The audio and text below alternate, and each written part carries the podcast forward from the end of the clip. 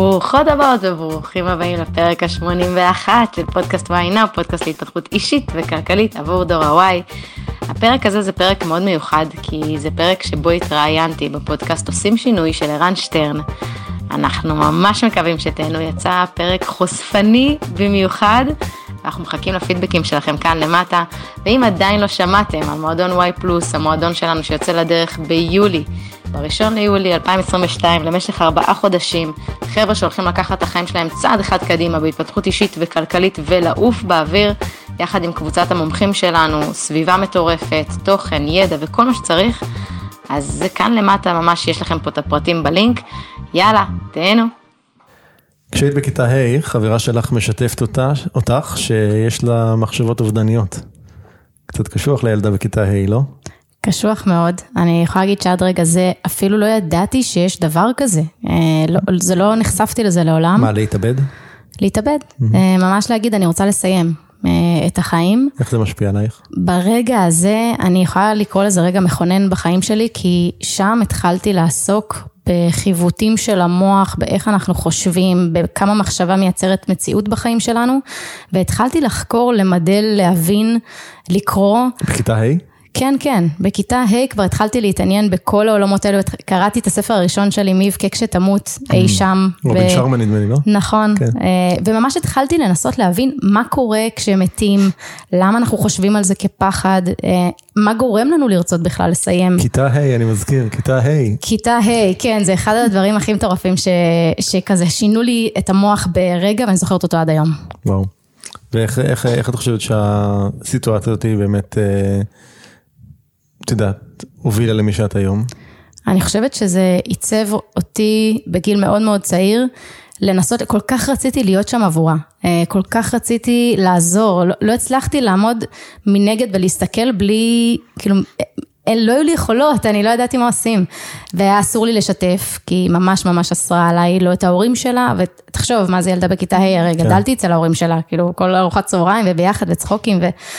ופתאום לשמוע את כל מה שהיא חווה, שינה אותי ברמת העניין שלי, ברמת התשוקה שלי לחיים, ללעזור לבן אדם אחר, מאז נקראתי ועד היום אין הפסיכולוגית של החבורה, אה, זה משהו שעיצב אותי ממש, הוא חלק ממי שאני.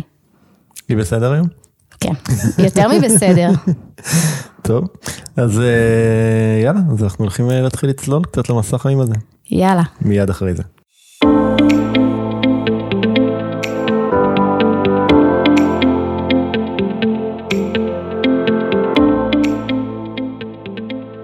הדבר היחידי הקבוע הוא שינוי. ובכל זאת, אנשים רבים חוששים ונמנעים מלעשות שינויים בחייהם. השינוי מוציא אותנו מחוץ לאזורי הנוחות ואל עבר חוסר הוודאות שלרוב מפחיד אותנו מאוד. ובכל זאת, ישנם אנשים שמוכנים להתמסר לתהליכי השינוי, ולא רק לשנות, אלא בעיקר להשתנות, ולהמציא את עצמם שוב ושוב מחדש.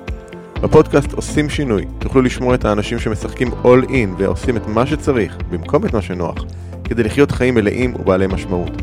בכל שיחה אנו צוללים לעומק התהליכים הפנימיים שהם עוברים, הטריגרים שמפעילים אותם, הפחדים והחששות, ההצלחות, הכישלונות, הפעולות שהם עושים וההתפתחות שהם עוברים.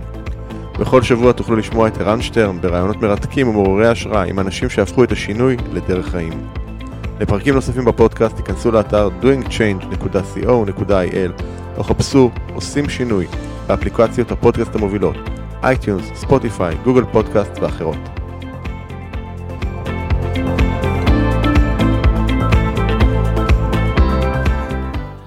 ברוכה הבאה רותם גולן. יואו, איזה כיף להיות כאן. אהלן. אני ממש שמחה להיות כאן ועושים שינוי, אני יכולה להגיד שאתה לא יודע את זה נראה לי, ערן, okay. אוקיי. אבל uh, אנחנו באמת, תכף נדבר על why now ומי אני, אבל אני מתעניינת במה שאתה עושה, קוראת את מה שאתה עושה, שמעת את הפודקאסט, עושים שינוי, אני ממש שמחה ומתרגשת להיות פה. זה כיף. אז, אז ברוכה הבאה, ורותם היא מאמנת מנטלית לבני ובנות דור ה-Y, מועצה להתפתחות אישית ומנחת הפודקאסט why now, שעוסק בהתפתחות אישית וכלכלית לבני דור ה-Y, אה, שנדבר גם עליהם עוד מעט, מעניין ככה, אבל אה, שאלה שאני, בטח אם את שומעת את מכירה, שאלה שאני אוהב להתחיל איתה, אז מי זו רותם? אני מתה על השאלה הזאת. זו שאלה שברעיונות עבודה אנשים מסתכלים ואומרים, אז ספר לי על עצמך, וזו שאלה שכולם שונאים כי אין לה גבולות. נכון. אין לה תעשה א', ב', ג', אלא פשוט דבר. אמ, אז באמת רותם אה, זו מישהי שמאוד אוהבת לעזור אה, לאדם אחר, זה, זה טבוע בי מגיל מאוד מאוד צעיר. אני מאוד אוהבת את כל העולם הזה של מודעות, חשיבה, מאיפה אנחנו פועלים, קורבן או יוצר, הישרדות, או... אני ממש מתעניינת בתחומים האלו.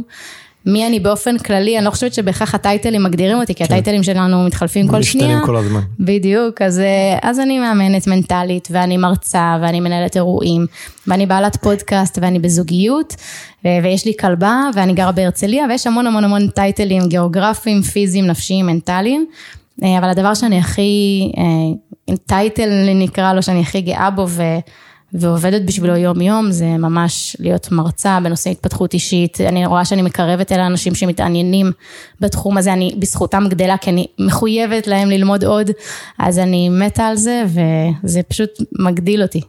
מהמם, אז ככה, אה, התחלנו בכיתה ה', אבל קחי אותנו ככה לכמה נקודות אה, אה, יותר משמעותיות של שינויים במסע החיים שלך. מה, מה, הדבר, מה, מה הנקודות המהותיות האלה ש, שעברת? אוקיי, okay, אז אני לא יודעת אם אימא ואבא שלי יאזינו לפודקאסט, כי לא בטוח שהם חזקים בפודקאסטים, mm-hmm. אבל רגע מכונן אחרי מה שחוויתי בכיתה ה', שממש עיצב לי את התודעה. אה, זה היה הגירושים של ההורים. עכשיו לא סתם גם שמעתי כמה פרקים שיוצא לך לדבר עם, על גירושים שלך, של אנשים אה, שמגיעים כן. להתראיין. אני לא חושבת שזה סתם קורה, אצל הרבה אנשים זה רגע מכונן בין אם הם יתגרשו או בין אם הוריהם, משום שזו פעם ראשונה שמעין היציבות המאוד מאוד ברורה של תא משפחתי נכון, מעט מתערערת. מוטלת בספק. כן, אפילו לא מעט מתערערת. לגמרי מתערערת. כן. יותר מתערערת מזה אין לדעתי. אה, ממש, בדיוק ככה. אה, וזה היה הרגע... באיזה גיל אגב זה היה? באיזה גיל את היית? אני הייתי... זה היה תהליך שהתחיל אה, באזור גיל 16, שבגיל 16 ההורים שלי מעין נפרדו, אך חיו באותו הבית. צריך mm. להבין, הבית שלנו... באתי להגיד דאז, אבל הוא היום אותו בית, בעצם זה לא בית גדול עכשיו עם שתי קומות, אז אתה רואה את, כאילו, אימא כזה יותר בחדר שינה ואבא יותר בסלון, וסיטואציה כזאת של שנה, שנתיים שהן מעט כזה אה, mm. מוזרות, אה, אחרי אגב, לאחר 25 שנות נישואים, שזה מן הסתם, יש לי עדיין את ה vision שלהם יותר ביחד מלחוד, וזה רגע מכונן, כי זו פעם ראשונה שמשתפים אותי, ממש ממש במה קורה בתוך המערכת יחסים, משתפים אותי באתגרים, משתפים אותי בתסכול, משתפים אותי ב... פעם ראשונה שאני מרגישה שההורים שלי מרשים לעצמם להישען עליי. ולא מזמן הייתה לי שיחה עם אימא שלי על זה, שהיא שאלה אותי, תגידי, את, את מצטערת על זה? על, על כאילו על איך שגדלת, על זה ששיתפתי אותך מאוד, על זה שהרשיתי לעצמי אה, לבכות, או זה. אמרתי, אימא, תקשיבי, את עשית אותי מי שאני היום. Mm.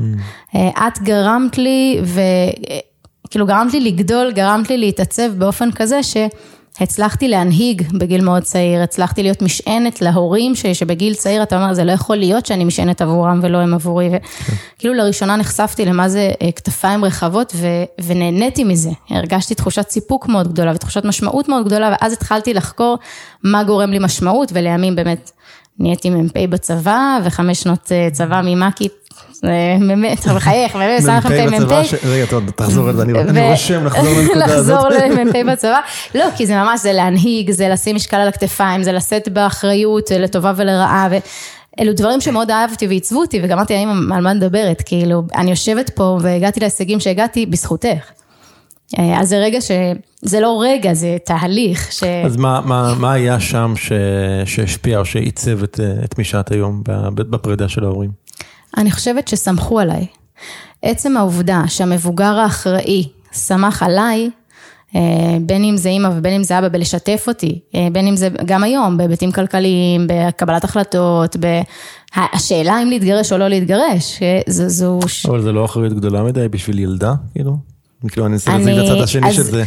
אז דנתי, דנתי קצת עם אימא שלי בנושא, וזו שאלה, אני לא, לי זה לא נראה, כי אני גדלתי לזו סיטואציית חיי הרבה מאוד שנים, זה לא היה יום, יומיים או שנה, כן. זה, זה היה תהליך אה, מאוד ארוך, שאני הרגשתי שהתבגרתי לתוכו והייתי מאוד בוגרת בגיל מאוד צעיר, בלי כל קשר, לא משנה, עסק שהתרסק, זה אגב גם רגע מכונן, עסק...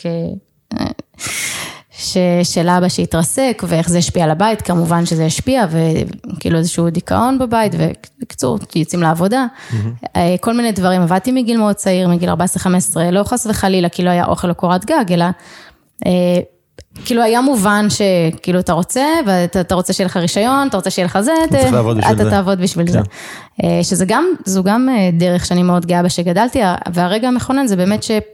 נהייתי אחראית בגיל מאוד צעיר, וזה השפיע, על, אמרתי לך, על עיצוב התודעה שלי, להנהיג, ללסת, אה, בין אם זה אתגר של מישהו אחר, ובין אם זה לסייע איפה שאני יכולה, גיליתי שאני יכולה מאוד מהר להבין סיטואציה, מאוד מהר להיכנס לנעלי מי שמולי. אה, אני, אני יכול לגמרי להבין את המשמעות של להיות אחראי, את יודעת, לקבל על עצמך אחריות ולהיות אדם אחראי מגיל, מגיל כזה. את מדברת ומה של, את יודעת, ברמה האישית שלי, מה שאני נזכר זה ש... אני חושב שהייתי בן עשר בערך, וזו הייתה תקופה שאנשים התחילו לטוס לחו"ל, כאילו, אני לא יודע אם את מכירה, את צעירה ממני, אבל אז כאילו זה היה, פתאום אפשר לטוס לחו"ל, וההורים שלי היינו טסים ככה כל שנה לאיזה חודש. ואני הצעיר בין שלושה אחים, אוקיי? ביני לבין הגדול זה 13 שנה הבדל, וביני לבין האמצעי זה 9 שנים. וואו, זה הרבה שנים. זה הרבה שנים, כן. וכשהם היו נוסעים, אז מי שהיה אחראי על הבית, זה הייתי אני. כאילו, שמו עליי את האחריות, כי אחים שלי היו ברדקיסטים. אז כאילו, את מבינה. שזה מפתיע, כי אתה לא הגדול. לא, זה ילד בן 10 צריך להיות אחראי על האח שלו בן 23 ועל האח שלו בן 19. איך זה הגיוני? לא הגיוני, נכון? אז, ויצא לי לא לתהות על הדבר הזה, אם זה עשה לי טוב או לא, כי מצד אחד כן, אתה לוקח לעצמך אחריות בגיל מאוד צעיר, מצד שני אתה מאבד קצת את הילד, לפחות בחוויה שלי, אני כן יכול היום בפרספקטיבה לראות שזה מה שקרה. איך אתה מסביר את זה? אבל סתם מעניין אותי, כאילו, איך, כי אתה החלטת לקחת לא, על עצמך? לא, לא, ממש לא, ממש לא. זה, זה ממש משהו שהגיע מהם, כי אני, אני, הייתי, אני הייתי הילד הטוב. קניתי התיקון, ככה זה המונח שהשתמשו בו, בטח ששמעתי בבית, כאילו, אחרי שסבלנו כל כך הרבה מהאחים שלך, אתה התיקון. היום אגב זה השתנה, אני כאילו, אני היום המורד, והאחים שלי הם המסודרים. כי אתה לא בהייטק וזה. כן, כן, בדיוק, אני היום המורד, והאחים שלי זה המיוסדים, המיושבים, זה כאילו, אני הפוך היום, כאילו, אני כנראה שמהמקום הזה של כל כך שהייתי בסדר, אז... עכשיו אתה פורץ גבולות. אני הפורץ, והיום אני, כן, פורק כל עול. אבל אז זה היה כזה, אבל זה גורם לי לחשוב באמת, האם, האם באמת לילד, אתה יודע, צריך להגיד מאוחר יותר, אבל האם באמת האחריות הזאת שאנחנו מקבלים מהמבוגרים, האם באמת, אה, כאילו, יש בזה יתרונות, אבל כאילו, האם אנחנו לא מאבדים משהו מה, מהילדות, מהתמימות, מה, מהמקום הזה, מהרגע המאוד קצר בחיים שאנחנו יכולים להיות רגע נטולי אחריות, כאילו. זה כן. נכון, אה, אנחנו יכולים, אני חושבת שזה... כן עזר לי לאט לאט יותר להתחבר למי שאני, והיום דווקא אני מרשה לעצמי להיות יותר ילדותית, או mm. להשתתות, דברים שלא הרשיתי לעצמי הרבה מאוד שנים. כן. לא בהכרח בגלל הבית, אלא בגלל התפקידים כבר שלקחתי על עצמי מתוקף, מתוקף כך, בצבא, בזה. אז דווקא היום, בשנה, שנתיים האחרונות, אני יותר מרשה לעצמי להשתתות, לעשות טעויות, כן. לקחת על עצמי יותר, יותר לדבר על עצמי. אמ, אז אני לא חושבת שזה, אתה יודע אוקיי. מה, אולי... לא, כל אחד יש לו בסוף את המסע חיים שלו, מי יודע, כן, וכנראה לא היינו כאן אם לא היינו שם קודם, כן. נכון. אבל אני מאוד מתחבר גם לעניין הזה של היום שאת מאפשרת, אני כאילו, אני צוחק על זה. הנה, היום אתה פורק כל עול, לא, פורץ את כל גבולות הבית והמסגרת. אני מרגיש שאני חזרתי בדברים מסוימים לגיל 16, אז כאילו... אנחנו צוחקים על זה כל הזמן. אמ, אוקיי. אה, אז, אז הגירושים הייתה תחנה מאוד משמעותית במסע. תחנה אה, מאוד משמעותית במסע, אין ספק. ועכשיו אני אחזור למ"פית בצבא. מ"פית של מה? איפה? תספרי. הייתי מ"כית במג"ל, אה, מי שמכיר מג"ל היה מערך גיבוי לחימה, הורידו את המרכאות ועכשיו זה מג"ל, מג"ל שקוצר. אה, אוקיי. הייתי מ"כית, המשכתי לתפקיד מ"מ, סמ"פ ומ"פ, חוויות אדירות, אתגרים אדירים. אה, היו שיאים, עליות וירידות בכללי בכל הקריירה הצבאית, אני קוראת לזה קריירה כי זה כמעט חמש שנים בצבא, mm-hmm. וזו לגמרי קריירה צבאית שמבחינתי גם כן עיצבה מאוד מאוד את, את דמותי. אני לא יכולה להגיד שנכנסתי X ויצאתי Y, כמו שהרבה אנשים אומרים, שהם נכנסו לצבא בצורה מסוימת ויצאו בצורה אחרת, זה לא הכיוון. אני כן חושבת שנכנסתי X ויצאתי X פי 10. אמ, ממש, ברמת, עוד פעם, האחריות, ברמת המסוגלות, ברמת הבניית תוכן. אה, קראתי לזה מעין פסיכולוגיה וניהול. אה, מעין אתה פסיכולוג של הצוות שלך, ניהלתי, אתה יודע, זה 30, כן. היום לנהל בגיל 22, 180 טירונים, 30 אנשי סגל או 120 טירונים, זה, זה מטורף, זה מפלצת. אה, היום אני לא, לא רואה הרבה אנשים, אתה יודע. מה, מה הדבר הכי, נגיד, משמעותי אולי ש...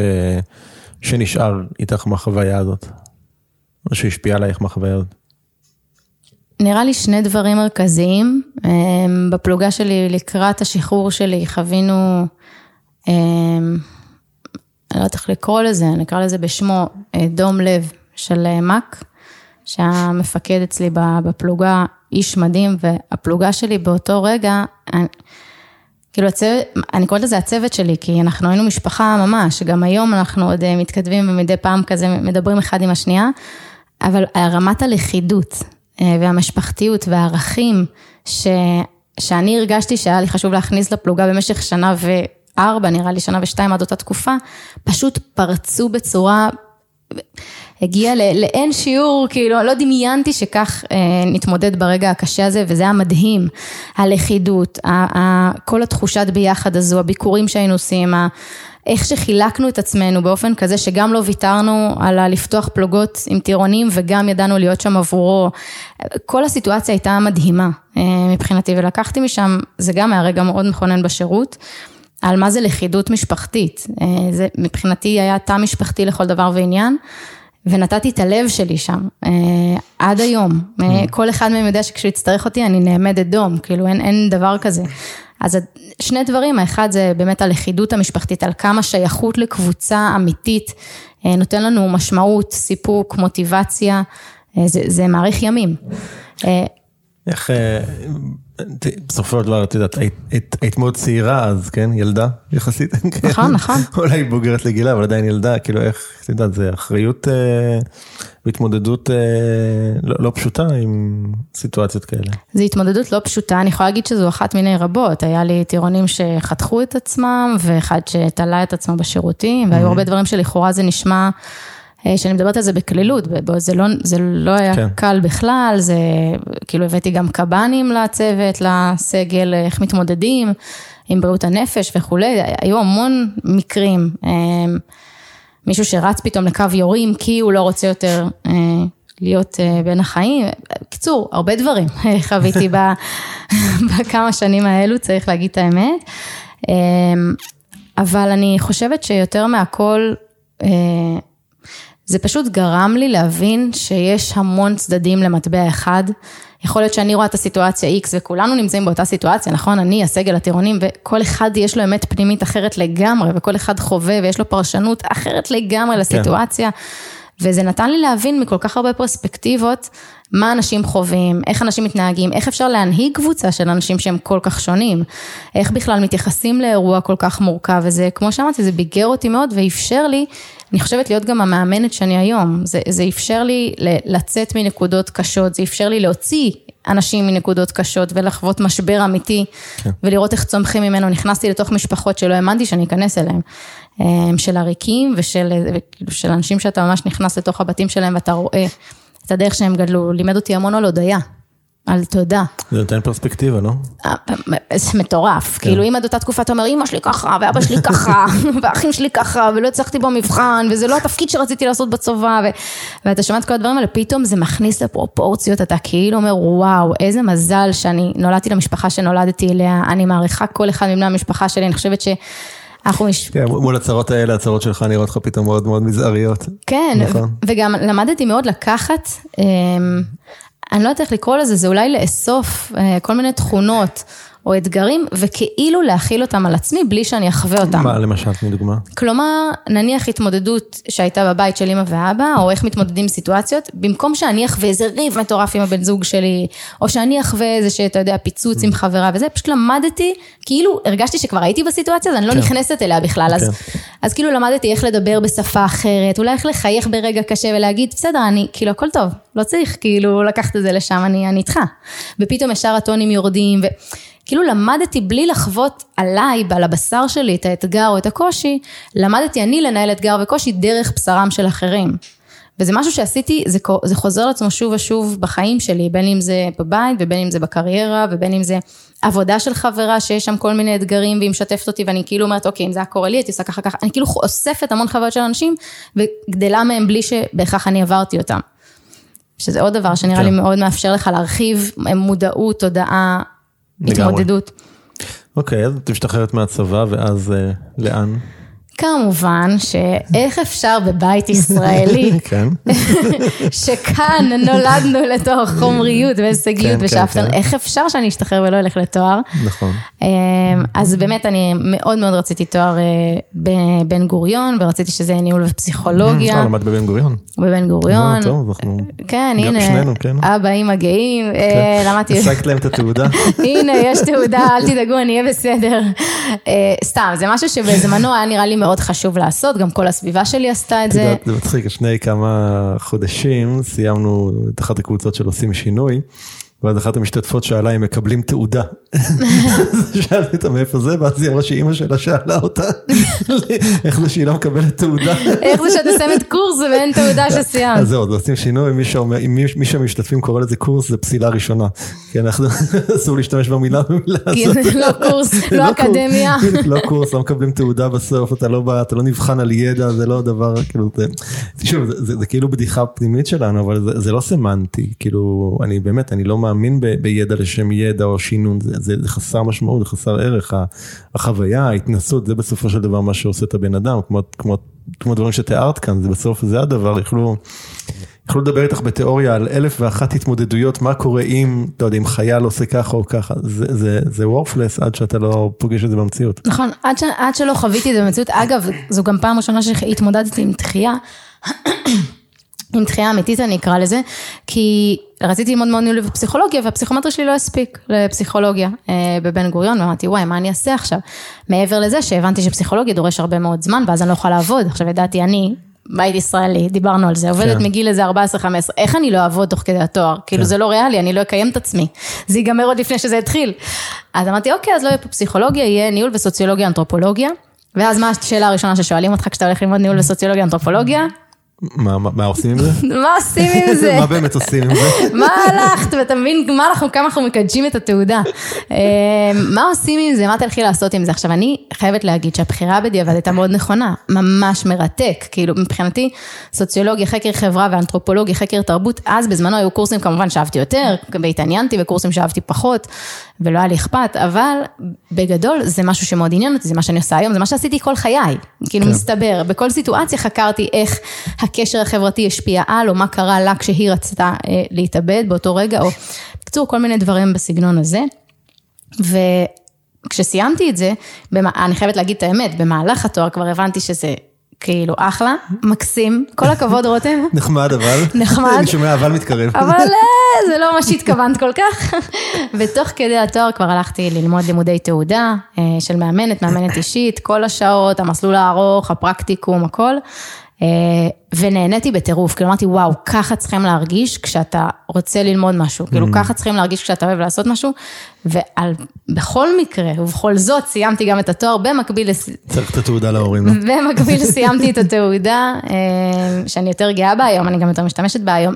צריך להגיד, ניהלתי כל חיי, ללמוד ניהול וסוציולוגיה, אנתרופולוגיה, זה כאילו דברים שעשיתי כל חיי, אז היה לי מוזר ללמוד את זה מתחת לפלורסנט, כאילו, כן. בחיים- ניהלתי... ולא בחיים האמיתיים. בדיוק, אני ניהלתי בשטח, התמודדתי עם סיטואציות, עם התנגדויות, עם מורכבויות, וכאילו ללמוד את זה, ללמוד פתאום אה, התנהגות ארגונית וזה וזה, היה לי קצת מוזר, כי את- את הדוגמאות קצת את הכרתי. ראית שזה קשור למציאות? זאת אומרת, את ראית כאילו איך התיאוריות שאתה לומד הן עוזרות לך או, או, או רלוונטיות בכלל למציאות?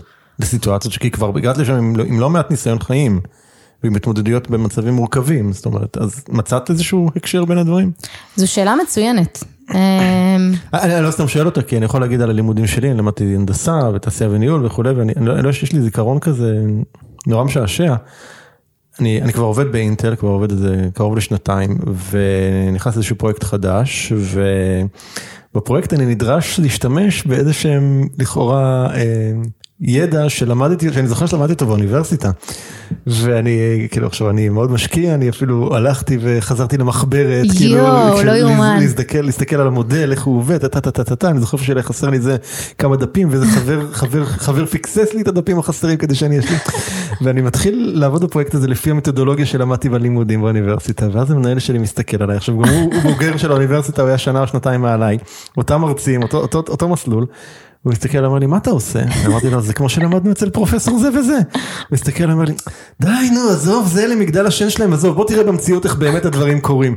והוא הראה לי דברים שזה היה לא קשור בכלל למה שלמדתי באוניברסיטה, וזה היה לי מין כזה, אז מה עשיתי שם ארבע שנים? יואו, וזה ארבע שנים קריטיות. כאילו, וזה, ושוב, אני לא, את יודעת, אני לא מתנגד ללימודים ואני לא נגד, אני, אני, אני, אני רק חושב שבאמת זה, אחד, צריך להבין את הקונטקסט המתאים של זה, שבהרבה מקרים זה לאו דווקא קשור באמת למציאות. אה, שתיים, המרצים שלי בתואר שני אה, של מנהל עסקים, אף אחד מהמרצים שלי שם לא הקים מימיו עסק, אז כאילו מה בכן, בין זה לבין עסקים לא היה כלום ושום דבר.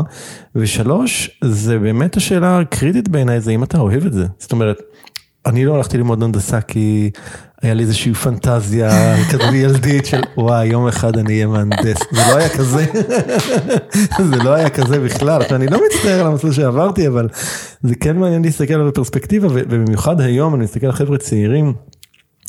שכמו שתיארת את המסלול שלך, ש, שהולכים ללמוד כי צריך ללמוד, או שהולכים ללמוד אה, בעוני, כאילו משהו או הנדסה, או כי, כי זה מה שנחשב להייטק, שכאילו, יש כל מיני בחירות שאנחנו עושים. אמ, לאו דווקא מהסיבות הנכונות. נכון, כי אנחנו מחפשים המון ודאות בעולם של אי ודאות. נכון. וכשאנחנו יודעים שהתואר הזה והזה יקנה לי ודאות, וכשאנחנו יודעים שהדבר הזה והזה יכול לשרת אותי כי אני אהיה כמו כולם, אנחנו רוצים להיות שייכים, אנחנו רוצים להיות בקונפורמיות מסוימת עם הקבוצה שבה אנחנו חיים, זה יהיה מאוד מוזר, אני יכולה להגיד גם היום בדיעבד שזה יהיה מאוד מוזר אם לי לא יהיה תואר כאילו בסביבה שאני חיה בה, כי באמת אני לא מכירה מישהו בסביבה שלי שלא עשה תואר. להגיד נכון או נכון, אפשר להתווכח על זה. אני באותה נקודה נקודה הייתי בטוחה שאני עושה את הדבר הכי נכון, כי זה באמת מה שעניין אותי. עובדתית, כן. זה, זה התחום שאני מתעסקת בו לא, גם היום. גם אני הייתי בטוח שזה הדבר הנכון לעשות, אני הייתי בטוח עד אה, עוד עשר שנים אחר כך שזה הדבר שהייתי צריך לעשות, אבל אני חושב שבאמת מה שאמרת כאן זה, זה הדבר מאוד מאוד נכון, העולם שלנו הוא גם אז היה עם חוסר ודאות בכלל, אין, אין ודאות בחיים, אין ודאות נכון. בכלום. אבל אה, אשליית הוודאות הייתה יותר חזקה אולי אז, היום אני חושב במיוחד אחרי מה שעברנו בשנתיים פלוס האחרונות עם הקורונה, אז, אז אנשים יותר ויותר ויותר מפנימים ש, שוודאות זו, זו פיקציה לא... אבל אתה לא חושב שדווקא בתקופה האחרונה, ויוצא לי דווקא לפגוש את זה הרבה בחדר האימונים, אנחנו מ-why now, אנחנו גם מאמנים קבוצות ופרטיים, ואני דווקא רואה שיש דווקא לאחר הקורונה, הרבה אנשים מחפשים מאוד יציבות, ברור, מאוד ודאות, ברור. מאוד... זה, זה צורך אנושי שתמיד היה שם, אני חושב שהקורונה, הטלטלה שלה הייתה כל כך גדולה, שרק חיזקה את הרצון של אנשים בביטחון ובוודאות, אבל, אבל זה בעיניי, זה כמו לחפש את המטבע איפה שיש אור ולא איפה שהוא הלך לאיבוד, אוקיי? הוודאות, לא, לא תמצא את הוודאות שלך או את הביטחון שלך בעיסוק או בתואר או ב... אה, עבודה כזו או אחרת, או בכמה כסף יש לך בבנק, או במי הבן או בת הזוג שלך, לא שם הוודאות, הוודאות היא משהו אצלנו, ואנשים הולכים לחפש בחוץ כל מיני דברים שלכאורה ייתנו להם ודאות, שזה מאוד מסוכן לחפש את הדברים האלה בחוץ, כי נניח שמצאת אותם בחוץ, מה קורה עכשיו אם, אתה יודע, סתם, אם אני מוצא, אם אני מרגיש בחיים שלי בור ועכשיו מצאתי אהבה, אוקיי? והיא מילאה לי את הבור, אחלה, אני לא קורא כשהיא תעזוב. אני נשאר עם הבור. נשאר עם הבור. אז אני לא, לא, כאילו אני חושב שבאמת להיות אה, מסוגל לעמוד בפני עצמי, אני צריך למלא את הבורות של עצמי, ושוב, זה לא, לא, לא, זה לא אומר אל תהיה באהבה, אל תהיה בזוגיות, אבל אל, אל, אל תבנה על זה או אל תפתח, תפתח תלות בדבר הזה. להגיע ממקום מאוד שלם. להגיע, בדיוק. שאגב, זו דוגמה מעולה מה שאתה העלית, כי הרבה מתאמנים נניח מגיעים, אתה בטוח חווה את זה, ואומרים לך, מספרים לך את הסיפור, את האתגר, בין אם זה אני רוצה חופש כלכלי, ובין אם המטרה האימונית שלי עכשיו זה לצאת וכאילו להיחשף, להיות כן. בזוגיות ולצאת עם uh, גברים, נשים. ואז הם מגיעים אליי לתהליך אימוני, על מה שהם בחרו, על קריירה, אולי איזושהי צומת, או שהם רוצים לעשות הסבה והם תקועים, או בכלל איזושהי תקיעות בחיים והם רוצים יותר לבנות את החוסן, בין אם הם ברגע משבר. ואז אומרים, נו רותם, מה את חושבת? עכשיו רגע, אצלי אין, אין תשובות. אני לא אייצר לא עבורך, אני לא אייצר עבורך את הוודאות, והרבה פעמים אני רואה את האכזבה בעיניים, כי... כי אנשים מאוד רוצים שמישהו אחר יקבל את ההחלטה, ואת האחריות על ההחלטה. כי זה הרבה יותר קל להגיד, זה רותם החליטה עבורי מה ללמוד, או רותם החליטה עבורי איזה קריירה לבחור, או איזה זוגיות לנהל, וזה מה שבחרתי, אבל בפועל, בתהליך האימוני, הרי מה אנחנו עושים? בדיוק את מה שאתה אמרת, מוצאים את הוודאות אצל האדם, אצל התשובות אצלך, נכון. ותהליך אימוני מכווין אותך לשם.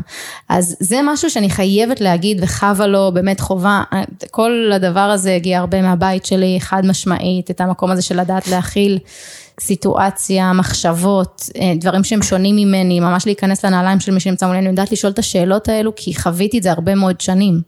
כן. אה, וזה אגב הפלוס הכי אדיר במה שאני, במסלול של החיים שלי.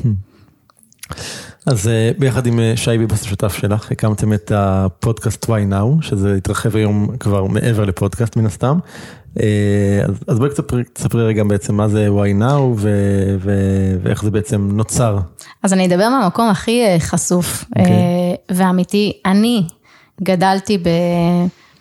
שוב, בית שאני יכול, אין ספק שעיצב אותי לדמותי היום ואני גאה על כל רגע, אבל השיח הכלכלי היה מאתגר בבית. אה, בסדר, כמו שהם מבינים, בכל בית ישראלי, אם יש עכשיו עסק שמתפוצץ, מתפרק. כן, ו... יש משמעויות. יש משמעויות. אני גדלתי עם חרדה מאוד גדולה לכסף.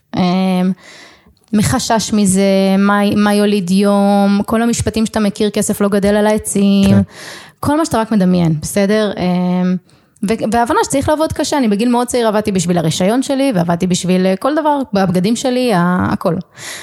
ומאוד הערכתי את עצמי על זה ואת המשפחה שלי על זה, אמ, ואין ספק שאנחנו כבר לא במשבר הזה והכל טוב, אמ, אבל אה, מהמקום הזה שי ואני התחברנו, שי ואני הכרנו באיזושהי אה, משרה, התמודדנו להיות אה, מרצים, שנינו, אני הרציתי כבר עד אותה תקופה אה, על כל העולם הזה של התפתחות אישית, שי הרצה בתחום הכלכלי ולעולם לא נפגשנו. ובמהלך איזושהי משרה שהוצעה לנו, היינו במיונים ביחד ופשוט התחברנו, נוצר קליק. נוצר קליק שהוא דיבר על ההיבט הכלכלי ואני דיברתי על ההיבט ההתפתחות האישית, ה mindset, התודעה. והוא זה היה חסר לו ולי מה שיש לו היה חסר שהוא מגיע מהעולם הכלכלי. ופשוט אמרנו, אוקיי, למה אנחנו נרצה אצל מישהו אחר, אם לא פשוט בוא נעשה את זה אצלנו, כאילו בוא, בוא ננגיש את זה לדור ה-Y, את מה שעכשיו אמרת. למה דווקא לדור ה-Y? כי אנחנו בני דור ה-Y, אז okay. כאילו אמרנו, אם לי היה, כי כל המחשבה הייתה עלינו, כי בסוף אנחנו רוצים בעסק, או אני כמאמנת, אני רוצה לענות על צורך מסוים של הצד השני. ואם... אז רגע, שנייה, רגע, רוצה בואי שנייה נפתח סוגריים לטובת, כי אמרנו פה איזשהו ביטוי שאני לא בטוח אה. שכולם עכשיו מבינים מה זה אומר. אז תגידי רגע איזה מילה שניים, מה זה דור ה-Y?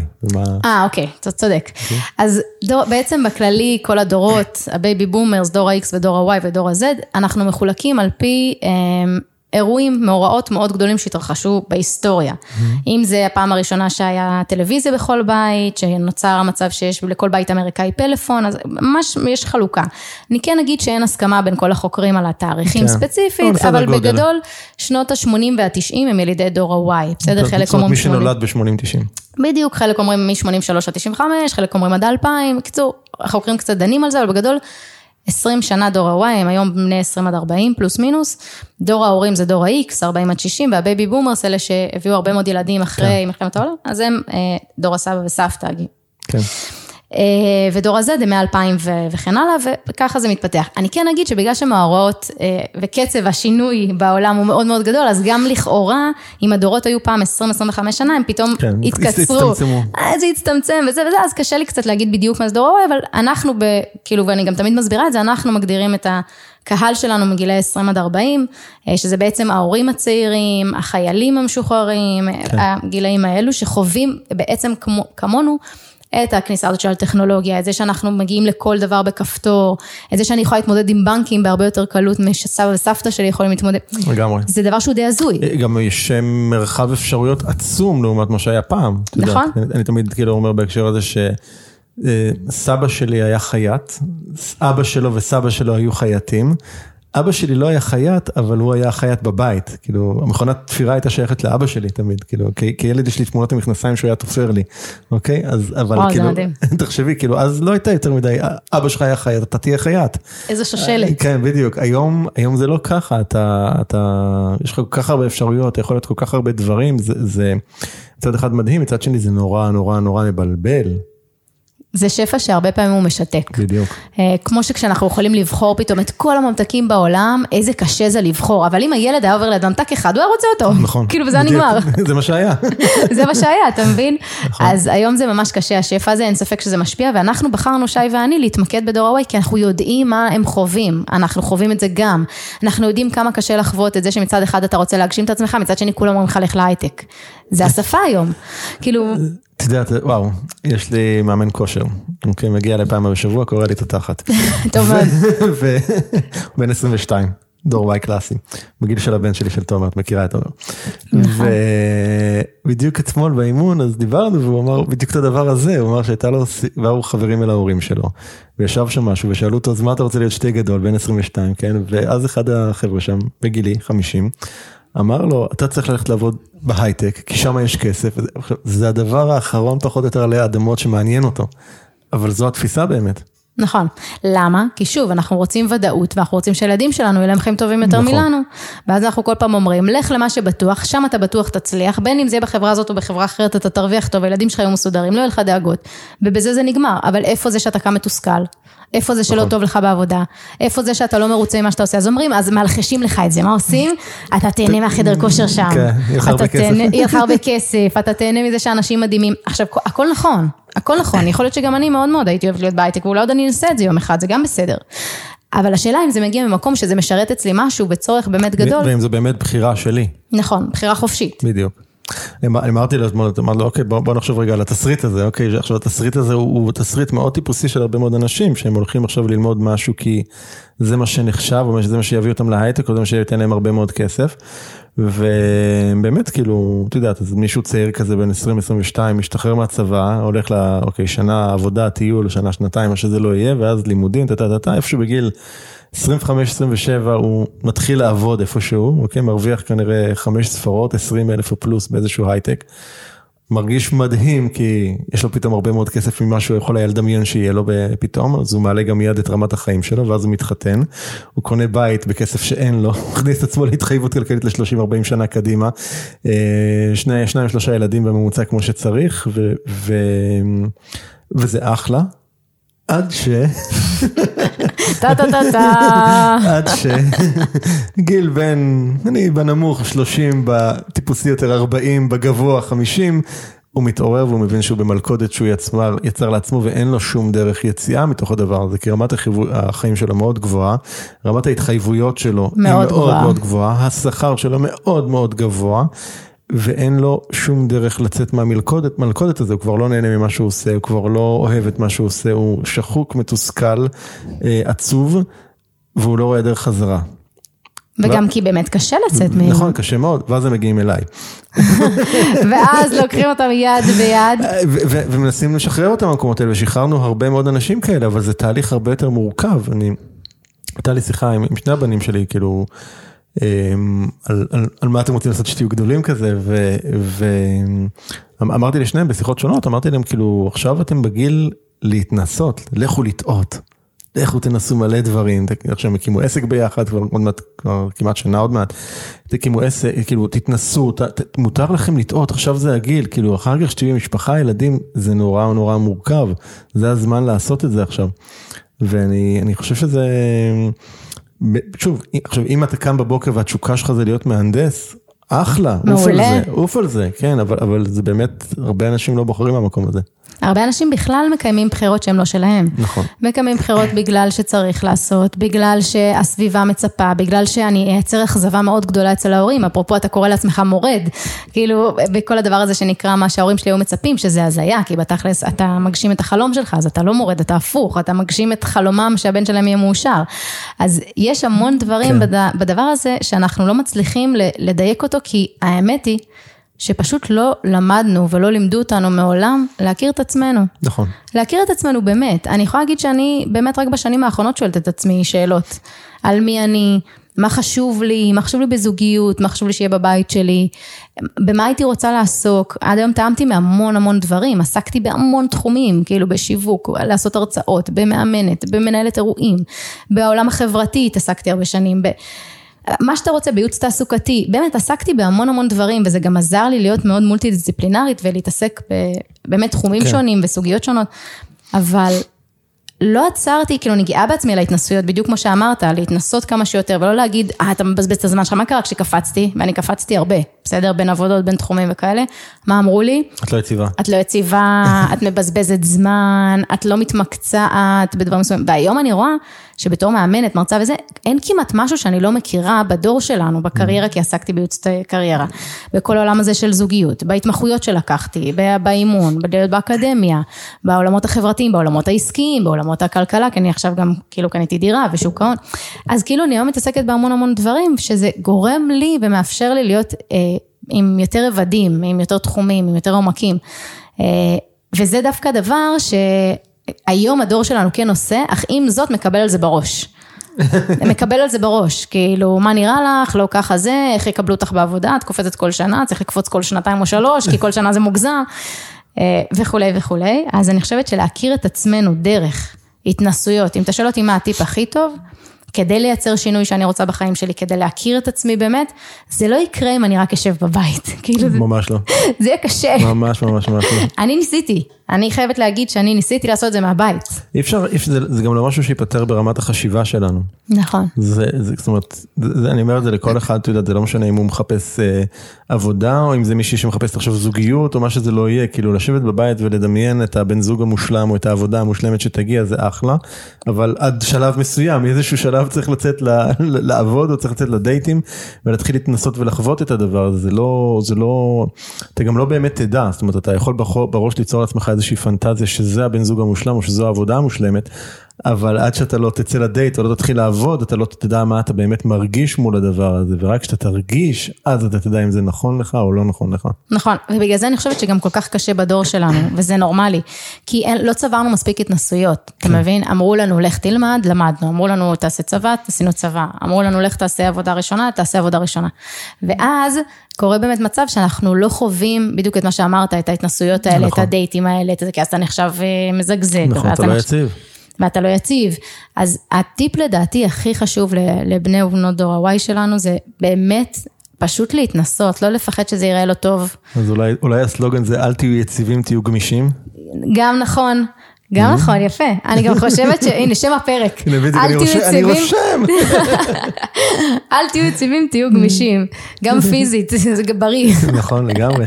אז כן, זה נכון. אני חושבת אבל שקל לדבר את זה, קשה לעשות את זה. נכון. קשה. זה מאוד קשה גם עם הסביבה שלך, והסביבה קרובה במיוחד, משפחה, הורים וכזה, בא ו...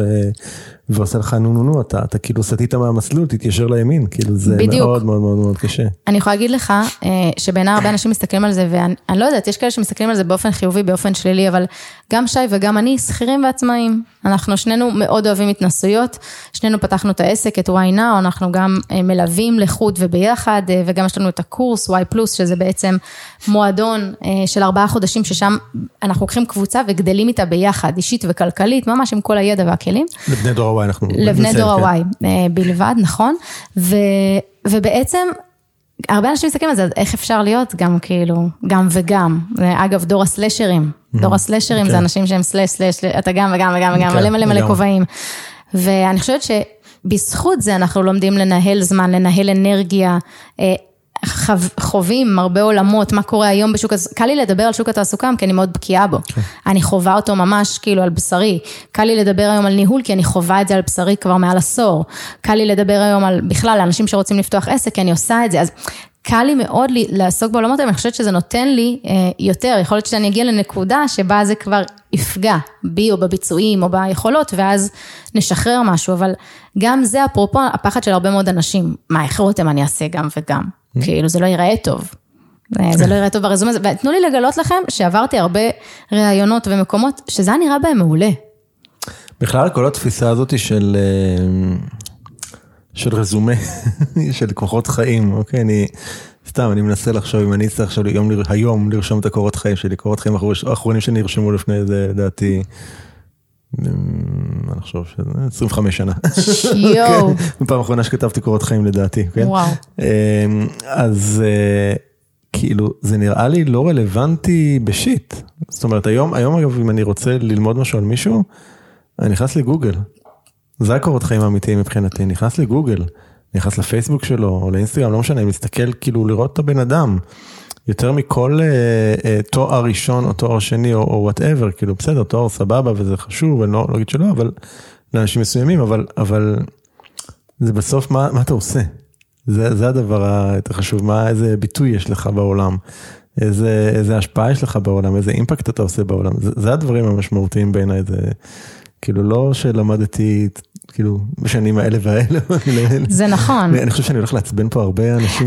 זהו, הרבה מאזינים, לא, לא שומעים יותר, לא מאזינים כן. לעושים שינוי. אל תקשיבו לפרק של אל תקשיבו פתאום הורים שומעים את זה, וואי, עליה, מנשלים אותך מהירושה. לגמרי, לגמרי. אבל... הולך לעצבן מלא אנשים. אבל יש בזה גם, תראה, אני חושבת שרזומה כן חשוב במקום שבו אתה צריך להרשים, ואין מה לעשות, צריך להגיד את האמת. לא, אני חושב שמה שאני אומר זה שהרזומה האמיתי שלנו בסוף זו נכון. העשייה שלנו, זה מה שאני... למה אתה קורא רזומה אמיתי אבל? כאילו, מי, מי אני כבן אדם, אוקיי? זאת אומרת, אה, את יודעת, אפילו כשגייסתי, כשעבדתי באינטל וגייסתי עובדים לאינטל, אז זה, זה היה מצחיק, אנשים, בעיקר אה, בוגרי האוניברסיטאות או סטודנטים שהיינו מגייסים, אז הם היו מגיעים עם גיליון ציונים, כי זה גם בחלק בתרבות של, את יודעת, של המערך גיוס, שהם צריכים לבוא עם הגיליון ציונים שלהם. זה לא, אני הייתי מסתכל בו, אבל זה, זה, לא, זה לא עניין אותי באמת, זה, זה אף פעם לא היה איזה פקטור מאוד משמעותי בהחלטה שלי. וואלה. זאת אומרת, כן, אם מישהו, אתה יודע, אתה מביא גיליון ציונים שהכל נכשל, אז בסדר, אז אתה אומר, יש פה איזה, אולי איזושהי בעיה, אבל זה, זה גם, בטח הם לא היו מגיעים במצב הזה מן הסתם. אבל היה הרבה יותר מעניין איתי לדבר איתם, הייתי מדבר איתם על, בגלל שוב, נגיד שזה חבר'ה צעירים, אז אין להם המון ניסיון תעסוקתי, אבל הייתי מדבר איתם על הניסיון שלהם נגיד בצבא, או כבני נוער, אם הם היו, לא יודע, בצופים, או רשג"דים איפשהו, כאילו, הייתי מחפש כל מיני תכונות, הייתי מחפש יוזמה, והייתי מחפש ראש גדול, והייתי מחפש יכולת אה, למידה, ויכולת עצמאות, והייתי מחפש יכולת פתרון בעיות, כאילו הייתי מחפש את היכולות האלה הרבה יותר מ... מהאם בח"כ בת 2 הוא קיבל 93 או קיבל 62. כאילו זה, זה נראה לי, זה, היה נראה לי פחות רלוונטי, שוב, בתפיסה שלי. אז, אז אני אומר שכאילו כל התפיסה של הקורות חיים באופן המסורתי שלהם, לדעתי, קצת עבד עליה הקלח, והרבה יותר מעניין אותי לראות אנשים באמת דרך, אה, אתה יודע, סתם בן אדם כתב, אה, אם יש לו אתר, סתם, אוקיי, אני חושב שהיום אתר זה ה... כאילו זה החלון ראווה שלך בעולם, שמחפשים אותך בגוגל מה עולה. כאילו, נכון. זה, זה, מה, מה, מה, מה מגלים? אני חושב שבן אדם שיש לו אתר והוא שם שם קצת את ה... לא יודע, אם זה מישהו שהוא, קח דוגמה, מישהו שהוא סתם, הוא מעצב, אוקיי? שיש לו אתר שמראים את העבודות שלו, זה הרבה יותר טוב מזה שיהיה לו קורות חיים שכתוב שהוא למד שלוש שנים בשנקר. נכון. בסדר? זה, זה, זה, זה, זה, זה, זה, זה, זה העניין בעיניי. נכון, זה stand alone. כן. השאלה האם יש זו גם שאלה שאני מתחבטת בה בשנה האחרונה. האם יכול להיות שלכל אחד מאיתנו יהיה אתר, ולכל אחד מאיתנו יהיה מלא עוקבים, ולכל אחד לא, לא, מאיתנו יהיה מלא... של, אני לא חושב שלכולם צריך להיות את זה, אני לא חושב שכולם נמצאים במקום הזה, כן, אבל... אה, השאלה אם זה אומר שהם לא מגש... כאילו... זו שאלה. לא, לא, לא, לא, אתה יודע, יכול להיות שיש בן אדם, אתה יודע, יש נזירים שמגשימים את עצמם על הר בפיסדלוך איפשהו, ואחלה, כאילו, אני חושב שזה, שוב, נכון. זה, זה כל אחד באישיות שלו, מה, מה עושה לו את זה, אבל... אה, אולי המסר, אתה יודע, אנחנו הדפסנו לקורות חיים, אבל אני לא חושב שזה הדבר, אני חושב שהמסר כאן זה שאין היום באמת בעיניי איזושהי תבנית מנצחת. נכון. אוקיי, אין פה איזושהי תבנית שהיא הנכונה. אוקיי, אם פעם, לפחות שאני גדלתי, התבנית הנכונה הייתה ללכת ללמוד מקצוע ריאלי וללכת לאוניברסיטה, ללמוד הנדסה וללכת להייטק, אני חושב שהדבר הזה אה, די איבד מהרלוונטיות שלו בעידן של היום. אגב, חברות היום כמו גוגל ואמזון ו, אה, ואפל וכאלה כבר מגייסות בלי תארים. ופחות כאילו גם שמה, שוב, יש, יש תפקידים ויש תפקידים כמובן, כן, אבל אם, אם אינטל צריכה עכשיו מהנדס אלקטרוניקה, אז היא צריכה מהנדס אלקטרוניקה, בסדר? אבל יש הרבה תפקידים שלאו דווקא זה מה שהם מחפשים. ואם פעם לארגונים האלה לא היית יכול להתקרב בלי תואר ראשון, היום זה קצת השתנה, ויש תפקידים שהם פחות רלוונטיים להם מה למדת, אלא יותר אישיותית איזה בן אדם אתה, אני חושב שזה העניין. יש קצת יותר מוביליות, אבל אני יכולה להגיד שגם היום זה מאוד נוכח, בטח בחיים שלנו. ברור. מאוד נוכח לך תעשה תואר, מאוד נוכח לך תלך להייטק, מאוד כן. נוכח כל העידוד. שהמדינה מעודדת בפריפריה ובמרכז ללכת להייטק ויותר נשים להייטק וכולי וכולי. אה, כי אומרים בואו נייצר יציבות, בואו נגיע להישגים, בואו נגיע לתוצאות, כש... כן. כשבפועל אנחנו יודעים שהלחיות בעולם החומרי הזה, אפרופו מה שאמרת במסע החיים, אני גיליתי שיש הרבה יותר מתוצאות, יש דרך. נכון. כשאני ראיתי לאן, יש כזה תחרות בין הפלוגות, סתם דוגמה שהיא נקראת הפלוגה המעולה, ו... כאילו הסתכלתי על הפלוגה שלי ואמרתי, האם התוצאה של הפלוגה המעולה תגדיר אותנו כפלוגה מעולה? האם צריך לקחת את כל הסגל שלי בתקופה מטורפת של טירונות ראש זנב, ראש זנב, ראש זנב, אה, וללכת לדבר כזה בשביל התוצאה הזאת כן. של רותם היא מ"פ של הפלוגה המעולה, או שהפלוגה שלי זכתה כפלוגה מעולה, והתשובה שם היה לי קשה להודות בזה באותו רגע, שכאילו לא צריך את זה וזה, והתחלתי לשכנע את עצמי, עד שבאמת הגעתי למקום מאוד שלם ואמרתי, זה לא מעיד עלינו כלום. על החומריות הזאת במסע החיים, אתה מבין שהחומר וההישגים והתוצאות, אז הנה, הגדרתי את עצמי עכשיו ואמרת מי זאת רותם. השאלה, האם כן. הטייטלים האלה אומרים מי אני כבר התחלנו ואמרנו בהתחלה? לא יודעת, כי זה יכול להיות מחר ישתנה ומחר אני אלך להייטק ואני אענה שם יותר, לא יודעת. יכול להיות שמחר אני ארצה להיות אימא וזה כל מה שאני רוצה לעשות ואני אסגור את העסק, לא יודעת. נכון. וזה גם יופי שאנחנו מסוגלים היום להגיד, אני לא יודע, אני לא יודעת. אז, אז יש פה גם משהו, מתוך מה שאמרת שככה עולה לי, שיכול להיות שהיום באמת בדור הזה, דור Y, Z וכן הלאה, כבר המוחלטות הזאת שהייתה לדור שלי, מה אני דור ה-X? איך אני מוגדר? אני X? אתה בן 50, אתה דור ה-X, דור ההורים. כן, כן. כן. אז uh, המוחלטות שהייתה לנו, כאילו, היא, היא היום בסוג של סימן שאלה, דיברנו על זה של כאילו, באמת, אתה לא צריך עכשיו אולי, היציבות הזאת זה לא הדבר המוביל, ואולי דווקא לא הלימודים זה הדבר המוביל, וכאילו, יש פה משהו שהוא הרבה יותר גמיש והרבה יותר משתנה והרבה יותר דינמי מאיך שאנחנו, דור שלי, איך שהוא היה רגיל לחיות את חייו. אני חושבת שהחוכמה היא לדעת לאמץ את זה, כי אנחנו, אנשים מחפשים דברים דטרמיניסטיים, כאילו הנה מתחתנים לנצח, הנה, כן, אה, כן בדיוק, הנה עושים תואר, זה לנצח, הנה אני בהייטק, זה לנצח, אנשים מחפשים. אתה יודע, אחרי שהתגרשתי, אז כל פעם שאני רואה חתונה של מישהו, אז אני לא יכול שלא לחשוב על זה, כאילו, עולה בי השאלה, כאילו, האם... האם הם מבינים שזה לאו דווקא לנצח? כאילו אגב הסטטיסטיקה היא... הסטטיסטיקה היא שזה ממש לא לנצח. כאילו הסטטיסטיקה זה 50 אחוז, כאילו אנחנו מדברים על האוכלוסייה החילונית זה 50 אחוז, מוסיפים דתיים חרדים זה יורד ל-30 אחוז, אבל עדיין אה, דתיים, סליחה, דתיים ערבים, זה יורד לשליש בערך. שאגב, למה? בוא נסביר למה. תרבותית. כי, ת, לא, אני אומרת בוא נסביר למה בעצם יש לנו את ה-50 אחוז אה. הזה, כי תכלס, אנשים שוכחים שאנחנו משתנים לאורך הדרך. נכון. אנשים שוכחים שאם עכשיו התחתנתי, שאגב, אני, אני לפני חתונה, אבל עכשיו התחתנתי. מזל טוב. והדבר שאני... האם זה יהיה לנצח? האם זה יהיה לנצח? שאגב, אתה יודע מה הדבר הכי יפה? אנחנו כותבים אחד לשני דברים בחופה וזה, ומאוד מרגש. ודיברנו על זה לא מזמן, האם אנחנו בטוחים וזה, אמרתי לו, אנחנו לא בטוחים בכלום, שנינו אמרנו את זה אחד לשנייה, אבל אנחנו יודעים שאנחנו נדע להשתנות יחד. Mm. נדע לאורך הדרך להשתנות לחוד וביחד, ולתקשר את זה, כי תקשורת שלנו זה הדבר הכי חזק שיש לנו בזוגיות. ואני פעם לא חשבתי שזה הכי חשוב. אתה מבין? היום הגעתי אחרי מערכות יחסים שעברתי וזה, והייתי באמת בהרבה מערכות יחסים ארוכות, איכשהו זה יצא, זה הזוי, אבל איכשהו יצא. שזה גם מערכות יחסים יחסית ארוכות, שאני קוראת לזה שנה, אתה אולי לא קורא לזה ארוך, אבל... הכל עניין של פרספקטיבה, הכל עניין של פרספקטיבה. אז היו לי מערכות יחסים ארוכות, ועכשיו אנחנו ביחד כבר עוד חמש שנים, אה, דניאל ואני היום, וכאילו אם יש דבר שהבנתי, שפעם לא הבנתי אותו, שבמערכת יחסים היכולת להשתנות ביחד ולחוד, והיכולת לתקשר הם הבסיס לכל הדבר הזה שהוא אהבה ומיניות ותשוקה ושותפות, והוא הבסיס האמיתי כן, לחברות. וכאילו הגענו לקשר מאוד בוגר בגיל מאוד מאוד צעיר ברמת ההבנה, העומק, בחיים לא הייתי במערכת יחסים כזו. Mm. ולמה אני מספרת את זה? כי עוד פעם, לנו בדור שלנו קשה לייצר מערכות יחסים אינטימיות, אמיתיות, נכון. עמוקות, נכון. קשה לנו, קשה לנו להסתכל בעיניים, אתה ואני מסתכלים בעיניים כבר שעה, זה משהו שאני חושבת שלא עשיתי עם חברה שלי הרבה מאוד זמן. וואו. כי אנחנו הולכים ביחד, או עונים בדיוק לטלפון ביחד, או בוואטסאפ ביחד, ופה... פחות נוכחים. פחות נוכחים. אני, אני עכשיו איתך, אני שומעת כל מילה, אני מאזינה, מקשיבה, לא רק שומעת, אה, כל מילה שיוצאת לך מהפה, וזה משהו ש... בעידן של הסחות דעת, והטלפון קופץ, ויש רטט, ויש טלפון, ואיזה, אתה לא מצליח לעשות את זה. וזה פוגע חבלה אמיתית ביצירת מערכות יחסים אמיתיות ועמוקות. והדרך להבין שאפשר זה, זה כמו שאמרנו, גם להכיר את עצמנו ולהגיע למקום שלם, לא היא תשלים אותי, כן. לא הוא ישלים אותי, אלא אני שלמה והוא שלם, וביחד זה יוצר דבר מדהים. וגם היכולת להבין שאנחנו משתנים ביחד, ושיש גמישות מחשבתית, ושאין דטרמיניזם, אין רותם זו רותם, ככה היא תהיה. כן. אה, אז הנה שאלה בשבילך, אז מה את רוצה להיות שתי גדולה? וואו, הרגע אמרנו לא יודעת, אה, הרגע אמרנו לא יודעת אם אני רוצה להיות זה. זו שאלה מתבקשת, נו. אה, נכון, זו שאלה מתבקשת. אני חושבת שכבר היום אני עושה את מה שאני ארצה לעשות כל חיי, עוד פעם בצורה, באופן כזה או אחר, אבל להשפיע, להוביל אנשים לגרסה הכי טובה של עצמם, ולא כקלישאה, לא כ... אה יופי, זה, לא, כ... כמשהו אמיתי, שאני מרגישה שאנשים יוצאים מתהליך אימון, או מאיזושהי קבוצה, או מאיזה וובינר, וכותבים, וואו, רותם, כאילו, זה גרם לי לחשוב על משהו ש... כאילו, בחיים לא הסתכלתי עליו ככה, בקריירה שלי, או בחיים לא הסתכלתי עליו ככה בזוגיות שלי.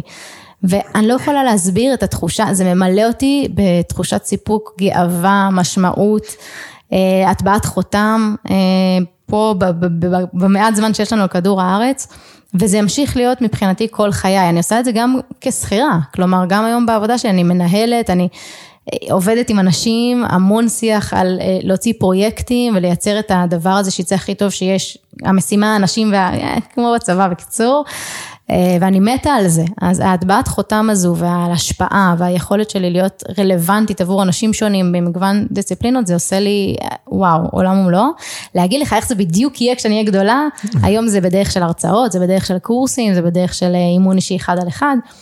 אולי כשאני אהיה גדולה זה יהיה דרך אפליקציה, אני לא יודעת, כן. אבל, כן. אבל זה, בכל מיני דרכים זה מגיע. טוב, הנה משהו שגיליתי עלייך, אה, זה שאת שונאת להצטלם. נכון. ובעצם לעשות וידאוים וסרטונים וכל זה, זה, זה, זה קשה לך עכשיו. כשהגענו לכאן אחד עשינו מיד סלפי ואת כבר גילית, לימדת אותי כבר שלושה טריקים על הסלפי הזה ומיד עוד לא עניין, חיברתי פה את הציוד ואת כבר עשית כבר סטורי ועניינים אז כאילו איך, איך זה מתיישב. ואני אגיד לך יש גם אינטרס אישי שאני שואל את השאלה כי גם אני כזה. יפה אז אה, אז קודם כל כן הרבה אנשים לא יודעים את זה עליי כאילו הקרובים שלי בטוח יודעים אבל. בוואי נאו והמתאמנים שלי וזה, הם לא יודעים כמה קשה לי, כאילו כמה זה מאתגר עבורי להרים את הטלפון ולצלם את עצמי בסרטון, אה, וכמה פעמים אני מצלמת אותו, וכמה בהתחלה זה קשה לי לעשות את זה. אה, אני עושה את זה משתי סיבות עיקריות, אחד, לצאת מאזור הנוחות. ואני עושה את זה כמו שאתה רואה, עוד אמרת, לפני שהתחלנו את הפרק. כן, כבר היה סטורי באוויר. כבר היה סטורי באוויר. אני רק למצוא את הכפתור של הסטורי, לקח לי יותר זמן מלצלם. אבל למה? כי אני מבינה שני דברים. אחד, אם אני אה, מטיפה במרכאות כפולות לאנשים לצאת מאזורי הנוחות, וזה הדבר היחידי שגורם לנו לגדול בסוף, כי קשה להיות באזור הנוח בספה שלי עם הטלוויזיה, עם הצ'יפס שלי בספה, ולצאת, אה, אתה יודע, ולגדול, זה קשה, אין מה לעשות, צריך לצאת כן. מאזור הנוחות בשביל זה. אז אותי קודם כל זה מזכיר לי כל יום לצאת מאזור הנוחות, בין אם זה בסטורי ובין אם זה בסרטון ובין אם זה בתמונה ובין אם זה בלכתוב פוסט. אמ, וזה קשה לי כי אחד זה, זה בטבעי שלי, ב-DNA שלי, אין לי את המוחצנות הזאת. כלומר, אין לי את ה... תראו מה עשיתי, תראו מי יושב כאן, תראו מה זה, אין לי את זה בטבעי, אני, אני עובדת על זה כדי שזה יהיה נוכח, כי אני מבינה שחלק ממה שאני עושה הוא להנגיש את זה החוצה, כלומר זה צריך להיות נוכח, בין אם זה הערך ובין כן. אם זה הערב שאנחנו בונים ובין אם זה הקורס המטורף שבעיניי הוא מדהים ה-Y פלוס, אז זה חייב להיות נוכח בחוץ כדי שאנשים יכירו את זה, אז זה כאילו מכריח אותי להתמודד עם האתגר הזה, ובכוונה אני כאילו מציינת את זה כמשהו שהוא מאתגר עבורי, כי הרבה אנשים אומרים, אה, לי זה קל כבר, יאללה, מי מה אכפת כן. לה? כאילו, מה אכפת לה מצלמה, מה אכפת לה? לא, עד היום קשה לי עם זה, עד היום זה לא דבר שאני עושה באהלן אהלן. אני, אני תמיד אומר ללקוחות שלי יותר קרובים, ש, שאם הם רואים איזשהו וידאו שלי שם בחוץ, שיבינו כמה מאמץ זה דרש ממני, כאילו זה כל כך, כאילו אני גם, לא, לא טבעי לי כל התנועה הזאת עם, ה, עם הטלפון ביד, שכאילו, ותחשוב שאני עוד דור הוואי וזה כן, כאילו לא. מאתגר עבור, למרות שגדלנו לזה ואנחנו רואים את זה, נכון. כי, כי זה אף פעם לא דבר שאהבתי, היה לי אישיוז כזה עם איך שאני ראיתי כשהייתי קטנה וכולי, אז אני, אני פשוט מזכירה לעצמי שזו הוכחה של אימון, אני יכולה להגיד לך שבפעם התשיעית שאני מצלמת סרטון, אז זה נהיה לי הרבה יותר קל, כן, ואז פתאום ביום השלישי או הרביעי או החמישי, שעשיתי לעצמי מעין אתגר כזה של כמה סרטונים ברצף, פתאום בסרטון החמישי לא עשיתי אפילו כמה פעמים, אלא פשוט העליתי אותו ככה, כן. הזיז. אמ, אז זה דברים שמוכיחים לי כמה מה שאני עושה בתור מאמנת, הם באמת המהות, להיות, להתאמן, כאילו לעשות אימון בזה, זה להגדיל את השריר הזה, וזה להיות חזקים יותר בשריר הזה של להכריח את עצמי, גם אם לא נוח לי לצאת מאזור הנוחות שוב ושוב ושוב. אמ, עוד שאלה שככה עלתה לי מתוך הדברים שכתבת לי לפני השיחה שלנו, זה, זה על פגיעות. מה, מה זו פגיעות בשבילך? אני ממש שמחה שאמרת את זה, אה, כי יש לנו פרק בפודקאסט אה, ב-why now על זה. פגיעות זה משהו שהיה לי מאוד קשה, וונביליטי, זה מגיע ההרצאה של ברנה בראון, כן. שהיא מדברת אה, בנטפליקס על העוצמה. הקריאה לאומץ הסרט נקרא. בדיוק. חובה. חובה, חובה. אני כבר, אתה לא יודע כבר כמה אנשים אני המלצתי עליו, ועשינו על זה פרק שלם בפודקאסט על ברנה בראון ועל ההרצאה הזו, כי אני חושבת שמי שרוצה לשמוע את זה קצר, קולע באוזניים, אחלה פרק, פרק 70 ומשהו. אמ, אני אגיד את ה... האמת היא שאני, כשהבנתי שבתור ילדה, תחשוב בתור ילדה, עשיתי מה שבא לי, אמרתי מה שבא לי, כאילו רצית להיפגש איתי, אמרתי לא בא לי, וזה היה סבבה, כאילו. ורצית לשחק אה, בחול, או רציתי לצאת איתך בתור אה, ילדה בכיתה ב', הייתי אומרת לך, ערן, אתה רוצה לצאת איתי? וזה היה עובר סבבה. וככל שעבר הזמן, עטינו על עצמנו מעין שריון. שאני לא אגיד אני אוהבת אותך ראשונה, אני אחכה עד שהוא יגיד. אה, אני לא אציע לו לצאת עד לא שהוא. יציע. אני לא אגש לרעיון עבודה שגדול עליי, כי אני עלולה לקבל דחייה. כן. אז הדחייה והכישלון, בעצם היא מדברת על זה בהרצאה ברנה בראון, והיא אומרת שזה בעצם ה-vulnerability, איך שהיא אומרת, זה בעצם להיות בחוץ, כאילו, שתהיה לי את האפשרות אה, להיפגע, כמו מעין חילזון בלי שריון, שהוא כן. נהיה רק חשופית כזה, אז הוא עוד לא נפגע, נכון? הוא עוד לא, הוא עוד לא נרמס. כן, אבל זה לשים את עצמך במצב הזה שאתה עלול. בדיוק, המצב הזה שאני עלולה לקבל דחייה, אני עלולים לא לאהוב אותי, אני מרימה את היד בכיתה מול 100 איש ואנשים לא יתחברו למה שאני אמרתי או יגידו איזה סתומה היא, סיטואציה שמאוד קשה להיכנס אני אליה. חושב שהגדיר את זה, זה לאפשר לעצמך להיות בחוסר ודאות כשאין לך שליטה בתוצאה או משהו בסגנון הזה. נכון, שאין לך שליטה, היכולת גם לחוות בכלל את כן. הסיטואציה שאתה אחראי עליה עד גבול מסוים, ואז זה כבר לא שלי, כאילו אני לא יודעת מה, איך יקבלו את זה, זו סיטואציה שקשה לכולנו. אז, אז, איך, איך, אז איך זה בא לידי ביטוי בחיים שלך? זאת אומרת, אז- כאילו יש איזושהי נקודה שבה אה, זה השתנה שאפשרת לעצמך להיות יותר בפגיעות? כן. אז חד משמעית כן, אני יכולה להגיד שהמון שנים, המון שנים, אה, לא אפשרתי לעצמי. מבחינתי זה נחשב חולשה, להיות אה, חשופה, להגיד קשה לי. אה, תמיד כששאלו אותי מה קורה, הכל סבבה. אה, תמיד שאתה כזה, אתה יודע, בבית ספר, או המורה, או ההורים, זה, תמיד הכל טוב. אה, כי אם אני אגיד שקשה, או שלא טוב לי, זה כאילו מראה שאני חלשה, או, או דברים בסגנון הזה, לא הייתי מרימה את היד בכיתה, היה לי מאוד קשה להרים את היד. או דברים בסגנון כזה, יושבת מאחורה, מגניבה. קיצור, כל הדברים האלה.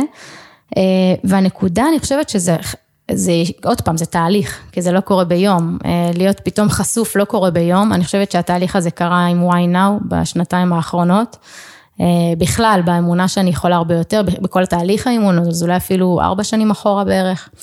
אה, שהתחלתי לה, להבין ש... שיש את אני, אני רותם, ויש את כאילו את כל השאר, יש את איך שמפדבקים אותי על אירוע שהיה לי, האם האירוע טוב או אירוע רע או הרצאה טובה או הרצאה לא טובה שעשיתי, זה לא אומר שההרצאה לא טובה שעשיתי, אני לא מרצה טובה. זה לא אומר שהלכתי זה- לצאת זה עם בעצם- מישהו, זה בעצם אומר שאני לא התוצאה שלי.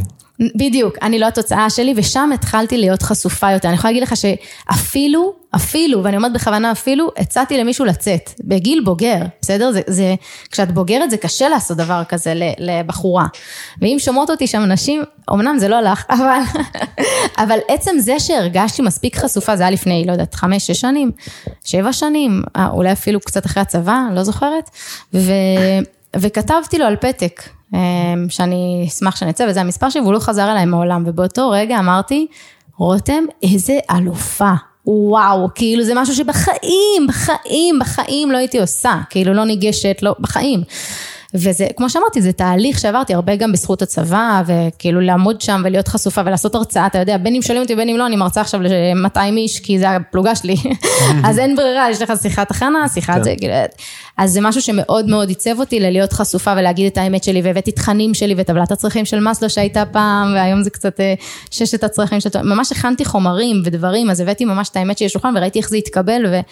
ולאט לאט נחשפתי, גם אגב הסרטונים וזה שקשה לי לעשות עד היום, אפרופו פגיעות, איזה סתומה, איזה זה, עדיין הדברים האלו אין מה לעשות עוברים בראש, אבל כשהם עברו בראש אני אומרת רותם אז מעולה, אז עכשיו את חייבת לעשות את זה, כי ככה נלחמים, זה השריר, ככה נלחמים בזה, ככה אני, אני אומרת רותם את שלמה עם זה? זהו, את, את אוהבת את זה מה שעשית? זהו, בזה זה נגמר. אה, אז אני חושבת שהתהליך שעברתי הוא הרבה מאז הצבא וההתנסויות שחוויתי, שהכריחו אותי אה, מול עצמי להגיד, מה שאת עושה זה good enough, כאילו גם, את עשית הכי טוב, תשתפרי מהפידבק והכל, אבל תהיי חשופה, שימי את עצמך שם, גם why now זה היה כאילו קפיצה מטורפת בפגיעות, בלשים את עצמי על השולחן.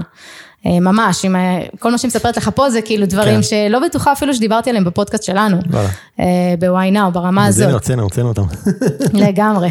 אני אני יכול להגיד מהזווית האישית שלי בהקשר הזה, שגם אני בשנים האחרונות כאילו הבאתי עצמי למקום שאני הרבה הרבה הרבה יותר מרשה לעצמי להיות במקומות היותר פגיעים, אני חושב שאם אם אני חושב על זה רגע, ואנחנו בטח הפרק הזה, כשהוא ישודר, זה יהיה באזור ה-90 או משהו כזה, פרק 90. אז אם מישהו ילך היום לפרקים הראשונים של, ה, של, של הפודקאסט עושים שינוי ויאזין להם ויאזין לפרקים האחרונים, אני חושב שהוא יראה פער מאוד מאוד גדול במה שאני מרשה לעצמי להביא שם, ואני חושב שזה התהליך ש... לפחות בחוויה האישית שלי, שככל שאתה נמצא בו, אז אתה, אתה רואה כאילו שהשד לא נורא, ואתה כאילו, אתה, אתה שלם, ואז אתה מרשה לעצמך כמו להיפתח ולחשוף עוד, עוד קצת ועוד קצת. זה בדיוק, זה תהליך הריפוי. אני, כן. בגלל זה אמרתי שוויינאו עשה בזה קפיצה משמעותית, כי לעשות את הפודקאסט ולדבר על החרדות שלי מכסף, איך התמודדתי וקניתי דירה להשקעה, או להתמודד על, לדבר על החרדות שלי ממה שיגידו, או מאיך שאנשים יחשבו עליי, גם אני הייתי מרצה מאוד, הרבה מאוד כן. שנים. אז why now, ומה שאתה אומר, הפודקאסט, שבדיוק מה שאתה עושה עכשיו, זה איזשהו תהליך ריפוי שאנחנו עוברים, ואם מישהו ייקח משהו מהפרק הזה, זה באמת לעשות את ה... אז עכשיו חשפת את הסוד. הם יודעים. כולם הולכים לעשות פודקאסט. לא, אנחנו עושים את הפודקאסט הזה בכלל בשבילנו. זה בכלל בשביל לרפא את הנפש שלנו. אנחנו עושים את זה בשביל לרפא את עצמנו. מי אתם בכלל? אתם שמאזינים שם, זה בסדר, נחמד, אבל אנחנו עושים את זה בשבילנו. אבל זה מדויק. אבל זה גם אמת. כן. אה, זה מדויק, זה בעצם הבנפיט. כאילו בסוף אתה יוצא מורווח ונשכר מכל הסיטואציה מהרבה מאוד בחינות, אבל אין ספק שלעשות את זה עם עצמך, אני, אני ממליצה לעשות את זה במראה, לא צריך להקים עכשיו פודקאסט אה, כן. ומיקרופון בכספים, אבל כן, אני ממליצה בחום, בחום, בחום לעשות את זה. אם אתם לא הולכים לתהליך אימוני, אם אתם לא הולכים לתהליך עם מישהו כדי להכיר את עצמכם ובאמת להיות חשופים, תעשו את זה לבד. כן. בואי נדבר קצת על, אה, על, אה, אני יודע, חרטות, ביקורת, אה, כאילו על הדרך שעשית, על, את יודעת, להיות נאמנה לדרך שלך, כאילו, קיבלת איזה ביקורת, יש חרטות שאתה מסתכלת אחורה. ערבבתי פה שתי שאלות. כן, אה, גם אני עושה את זה תמיד. עכשיו פתאום אני מבינה איך זה נשמע בצד השני. אה, נורא מבלבל. על מה אני צריך לענות עכשיו? מה, מה עונים חרטות, זה ביקורת. אה, לא, אבל אני אגיד שאני חושבת ש... לא, נראה לי שאין לי חרטות על משהו שעשיתי, אני חושבת ש... בכללי בחיים מאוד זרמתי, כאילו ממה שהרגשתי, או... הנה, אז הייתי באמצע תואר, זה לא הלך לי, כאילו, שוב, זה הלך סבבה, סיימתי באחלה ממוצע, אבל זה לא הלך לי ברמה הנפשית, אישית, אז הלכתי ללמוד תעודה במקביל, להגיד שאולי מתחרטת והייתי צריכה לא, לא, לא, לא לסיים את התואר או לא לגשת לו, זה נתן לי דברים אחרים, סביבה, אנשים, יכולות לימוד שלא היו בי ברמה הזאת, אז אני לא חושבת שאני מתחרטת על משהו, אפרופו מה שאימא שלי שאלה אותי, אני באמת מאמינה שכל דבר שעברתי, קשה ככל שיהיה, והיו. זה, זה רק חלק מהדברים, מה שסיפרתי לך, אבל mm. והיו, הם, לא גרמו לי להתחרט על זה, או איזה באסה שאני כאילו בסיטואציה הזאת, אלא באותה נקודה יכול להיות שכן, גם הייתי קטנה וכל מיני סיטואציות, אבל... אבל היום אני מבינה שכל הדברים האלה ביגרו אותי, אה, אפשרו לי, נתנו לי כלים, אה, גרמו לי לצמוח, לעוף. אה, ממש, להצמיח כנפיים, אולי חרטה, קשה לקרוא לזה חרטה, זה באמת שלא התחלתי בזה בגיל צעיר יותר. אה, לכאורה התחלתי, אבל במסלול שאמורים לעשות. אז כן. להתחיל מוקדם יותר בתחומים שמעניינים אותי, בתחומי אה, האימון, המודעות, התודעה, חקר המוח, אה, כל המקומות האלה שתמיד עוד רצים לי, אבל זה לא חרטה, כי אני יכולה עוד תמיד לעשות את זה, נכון. אז, אז זה לא, זו לא בדיוק חרטה. ביקורת כן, ביקורת יש המון, כל הזמן, ממי, גם עכשיו. ממי, ממי, ממי? לפעמים זה ביקורת בלי שאומרים אותה, אה, ביקורת כזאת של mm. מה ואיך אפשר לעזוב עבודה ולמה לרדת לחצי משרה או... או למה לעשות את הפודקאסט, רגע, אבל יש בזה כסף, וכאילו כל מיני דברים כאלה שאתה אה, יודע, אתה שומע את הביקורת צועקת בין המשפטים, כן. כאילו אין מה לעשות. או חברים שכאילו מסתכלים על זה וכזה, אוקיי, סבבה, זה חמוד, אה, מה, כאילו, ומה הלאה. אז כן, יש ביקורות, גם לחיוב וגם לשלילה. אז איך, איך, את, איך את מקבלת את זה? איך את, איך, איך, חושבת, איך את מול זה? אני חושבת שבהתחלה זה מאוד ערער אותי, מאוד. אה, אמרתי, אוקיי, אולי אני עושה משהו מוזר מדי. כי בסביבה שלי, אתה יודע, אה, אתה לא יודע, כולם אה, שכירים, כולם הרבה הייטק, הרבה אנשים שכאילו מרוויחים מאוד יפה, בתים מסודרים כאלה וזה, וכאילו מסתכלים עלייך, ואת כזה, אוקיי, מה, מה... עוף מוזר. כן, קצת, קצת עוף מוזר. היום בוויינאו וזה, אני מגלה עוד ועוד אנשים כמוני, ועוד אנשים שהם אה, גם עצמאים וגם שכירים, או רק עצמאים. אה, שמתמודדים, כי זה חתיכת אה, התמודדות. אני חושב שזה, לי זה אחת התובנות המוקדמות יותר בתהליך ההתפתחות שלי, אבל עוד, עוד שעזבתי את אינטל, אז אחת התופעות שקרו זה שהסביבת חברים שלי השתנתה מאוד. זאת אומרת, את אמרת את זה קודם בעצמך, שרוב החברים שלך שכירים, אז גם שלי היו כאלה, ואז קרה מהלך שאחד, התווספו לי הרבה מאוד חברים שהם לא שכירים, אוקיי? ושתיים, הקשרים שהיו לי אז מאוד התרופפו עד נעלמו. אה, וזה סייקל שחזר, שחוזר על עצמו כל כמה שנים, כי ככל שאני עובר תהליך ואני מתפתח, אז הסביבות שלי כל הזמן, כל הזמן, כל הזמן משתנות. וזה, בפעם הראשונה שזה קורה זה נורא מפחיד. נורא. כי, נורא מאוד מפחיד, כי אתה, זה מפחיד, זה מבאס וכולי. היום אני מבין שזה חלק מהדרך, ואני גם כשאני מדבר עם לקוחות, אני מכין אותם לדבר הזה, אני אומר להם, הסביבה שלכם הולכת להשתנות. אמ, אפשר לכאוב את זה, אפשר להתאבל על זה, כאילו... אפשר לשמוח מזה, יש סוף סוף. כן, כן, יש כל מיני, תלוי בסצנריים. אבל, ושוב, זה לא ממקום של אני ברוגז ואני לא מדבר עם אנשים יותר, אלא פשוט תחומי העניין כבר לא אותם תחומי עניין. ואני זוכר שהיה לי, יצא לי לשבת באיזשהו מפגש חברים פעם, וככה, כמו רגע לעשות זום אאוט על עצמי, כי לדעת מישהו שמסתכל מלמעלה על הסיטואציה, ואמרתי, משעמם לי פה. נורא משעמם לי כאן כרגע. לא, לא בא לי על השיחה הזאתי, כאילו, את יודעת כזה? אני שאת מזדהה, אתם לא, אני אתאר לכם, רותם פה קרואה עכשיו מצחוק.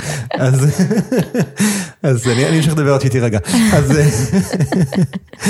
זה, זה, זה היה לי כזה רגע, hmm, הבנתי, אוקיי. מעניין, לא- חדש. כן, אני כבר כנראה לא בסביבה שכנראה כנראה המפגשים האלה כבר לא עושים לי טוב.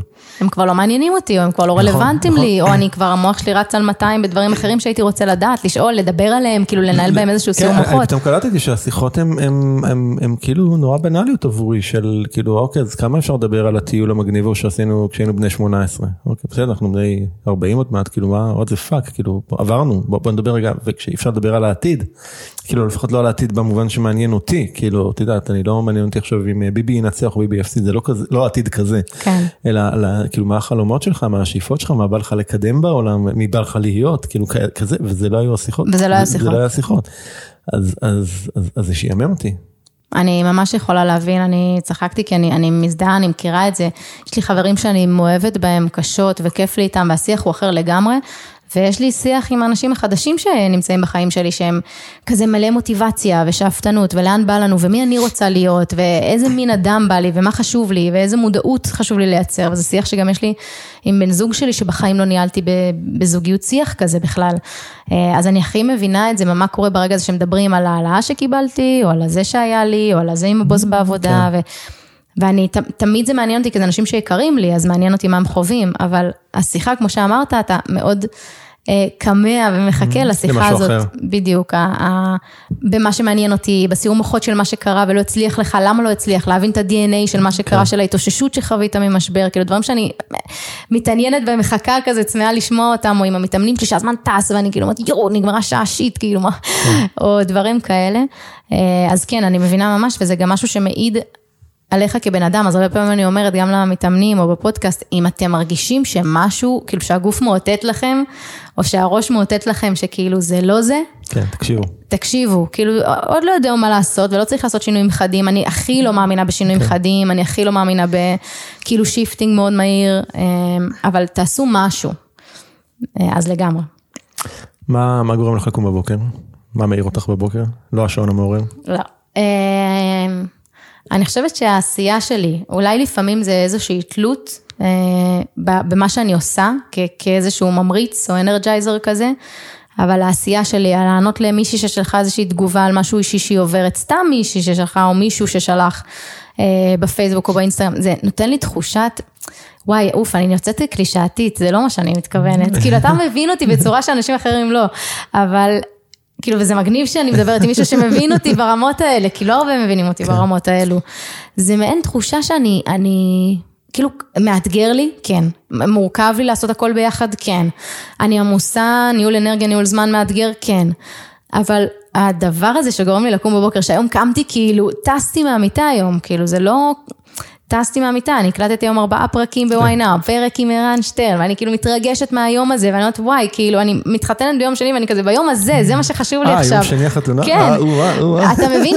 וזה מה שחשוב לי עכשיו, כי באמת כיף לי, כאילו, אני, אני פה ואני אומרת, יואו, לא יאומן שאני כאן, וזה מה שאני עושה. טוב, כשהפרק הזה ישודר, את כבר תהיי אישה נשואה. אתה רואה מה זה? לא נשואה כדת וכדין, אבל בסדר.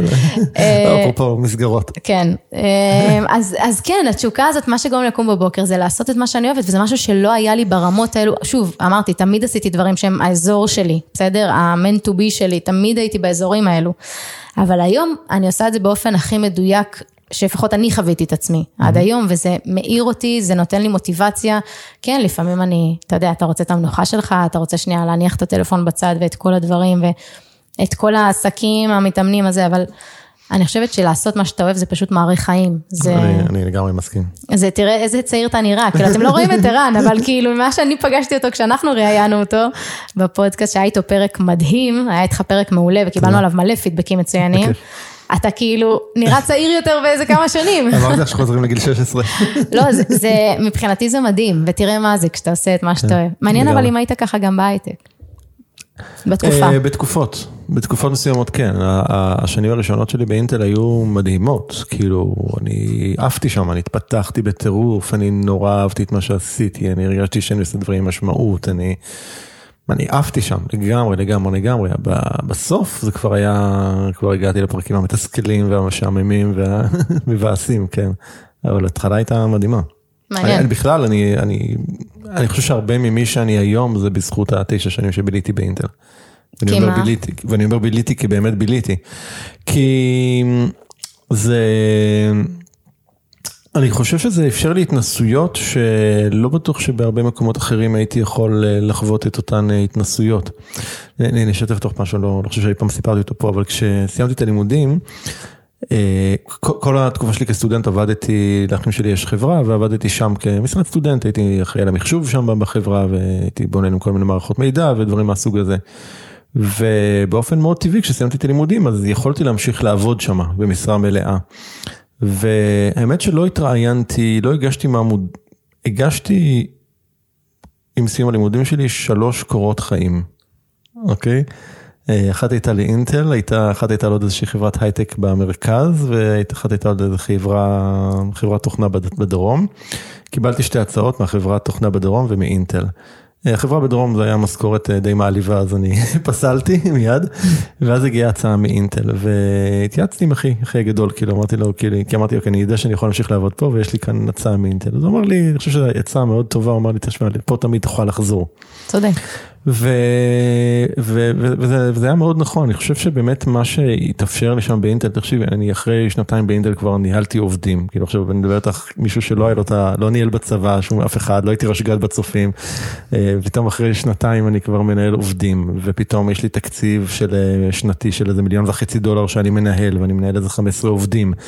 זה חוויות שמאוד מאוד אה, פיתחו אותי כבן אדם, התמודדויות כאילו מאוד מאוד משמעותיות, פתאום אחר כך אני מנהל איזה פעילות בינלאומית של אינטרנט, צריך פתאום לשכנע מנהלים בכירים בכל מיני, את יודעת, בקורפורט האמריקאי המרובע, אני צריך כאילו לשכנע אותם למה הישראלי המטורלל מישראל צודק והם טועים, כל מיני דברים כאלה, זה היו לי מלחמות אה, מאוד מאוד, מאוד פוליטיק, פוליטיקה ארגונית מאוד מאתגרת, אה, שהתנסיתי בה, זה, זה אז פתאום למדתי איך להשפיע ואיך לשכנע ואיך עושים לובינג מאחורי הקלעים, כשאתה מגיע לישיבה אז כבר ההחלטה סגורה. יפה. כאילו, כן, המון המון המון דברים כאלה, ופתאום למדתי להיעזר, אה, כאילו, אני תמיד אומר שהמנטורית הראשונה שלי זו הייתה המנהלת שגייסה אותי לאינטל, נירית כהן, שגם איתה יש פה פרק בפודקאסט הזה. אז, אז פתאום להיעזר כאילו במנטור חיצוני, זאת אומרת גם הרבה אחרי שהיא כבר לא ניהלה אותי, כל הקריירה שלי באינטל היא תמיד הייתה מישהי שחזרתי להתייעץ איתה בנקודות קריירה משמעותיות.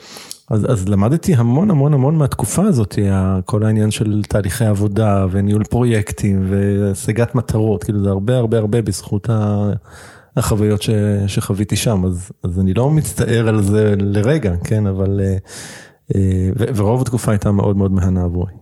איזה מדהים זה לשמוע את זה מהצד, אפרופו מה שדיברנו עליו, שאין חרטות, זה פשוט כן. גיליתי את זה כשהייתי צריך לגלות את זה. את זה שמתאים לי משהו אחר. לגמרי, לגמרי. טוב, השאלה שאת בטוח מכירה, אם הייתי יכול לארגן לך שלט חוץ לדלת, את רוצה להשלים את השאלה ואז לענות עליה? תשלים, תשלים. אני אשלים. אם הייתי יכול לארגן לך שלט חולצות ענק במרכז העולם, שכל אחד בעולם יכול להסתכל ולראות מה כתוב בו, מה היית כותבת עליו? וואי, איזה קטע זה, כששואלים את זה, זה הרבה יותר קל מאשר כשצריך לענות על זה. אה, או מה הטיפ האחד. השאלה אם אתה מתכוון פה לשלט חוצות, כאילו מה המסר. זה בסוף זה מביא איזשהו מסר, אבל את יודעת, זה, זה לא חייב להיות מקצועי, זה בכלל חיים, תפיסת עולם שלך, מה שזה לא יהיה. כאילו, מה, מה היית רוצה להשאיר אחרייך? מה היה חשוב לך שנגיד לעולם? נראה לי שיותר מהכל, כאילו זה, נראה לי מה שליווה אותי כל החיים זה הפחד לטעות. אה, הפחד שלא יהיה לי, הפחד שיחשבו שאני לא טובה, הפחד מכסף. אה, ונראה לי שהמסר שאני היום עובדת עליו יום יום ומעבירה אותו הלאה, זה פשוט לעשות, להיות אתה ולטעות, אה, ולתת לעצמך את ה... לתת לעצמך את המקום להיות אתה. כאילו, אני שנים לא הייתי אני. אה, ונראה לי שקשה להבין כן, את זה. כן, אני מבין לגמרי. אה, את- אני שנים לא הייתי אני באמת, הייתי מה שצריך להיות, וריציתי, ומה שאמורים לעשות. ואני ממש, ואני עדיין לא שם אגב, עד הסוף. זה למה זה יכול להיות שזה המסר שלי, כי, אני, כי זה משהו שאני עובדת עליו, מתאמנת עליו כן. שנים. אה, להיות אני באמת, אני אמרתי לבן זוג שלי, שזה הבן זוג שיש לי היום, דניאל, שזו פעם ראשונה שאני אני, כאילו לחלוטין. אז המסר שלי זה באמת למצוא את הסביבה ואת האנשים האלו שמאפשרים לכם להיות אתם ולהמשיך לתרגל את זה, כי אני יכולה להגיד שזה שינה את חיי. זה שינה את חיי, אני עשיתי, אני עשיתי בשנה וחצי האחרונות דברים שלא חשבתי שאני בחיים שלי, בחיים שלי, לא חשבתי שאני אעשה, אני לא מאלה שהיו להם חלום לפתוח עסק, ממש לא, זה אפילו לא עניין אותי אחרי שראיתי את העסק בבית מתרסק. אני לא מאלה שחלמתי לק- לקנות דירה.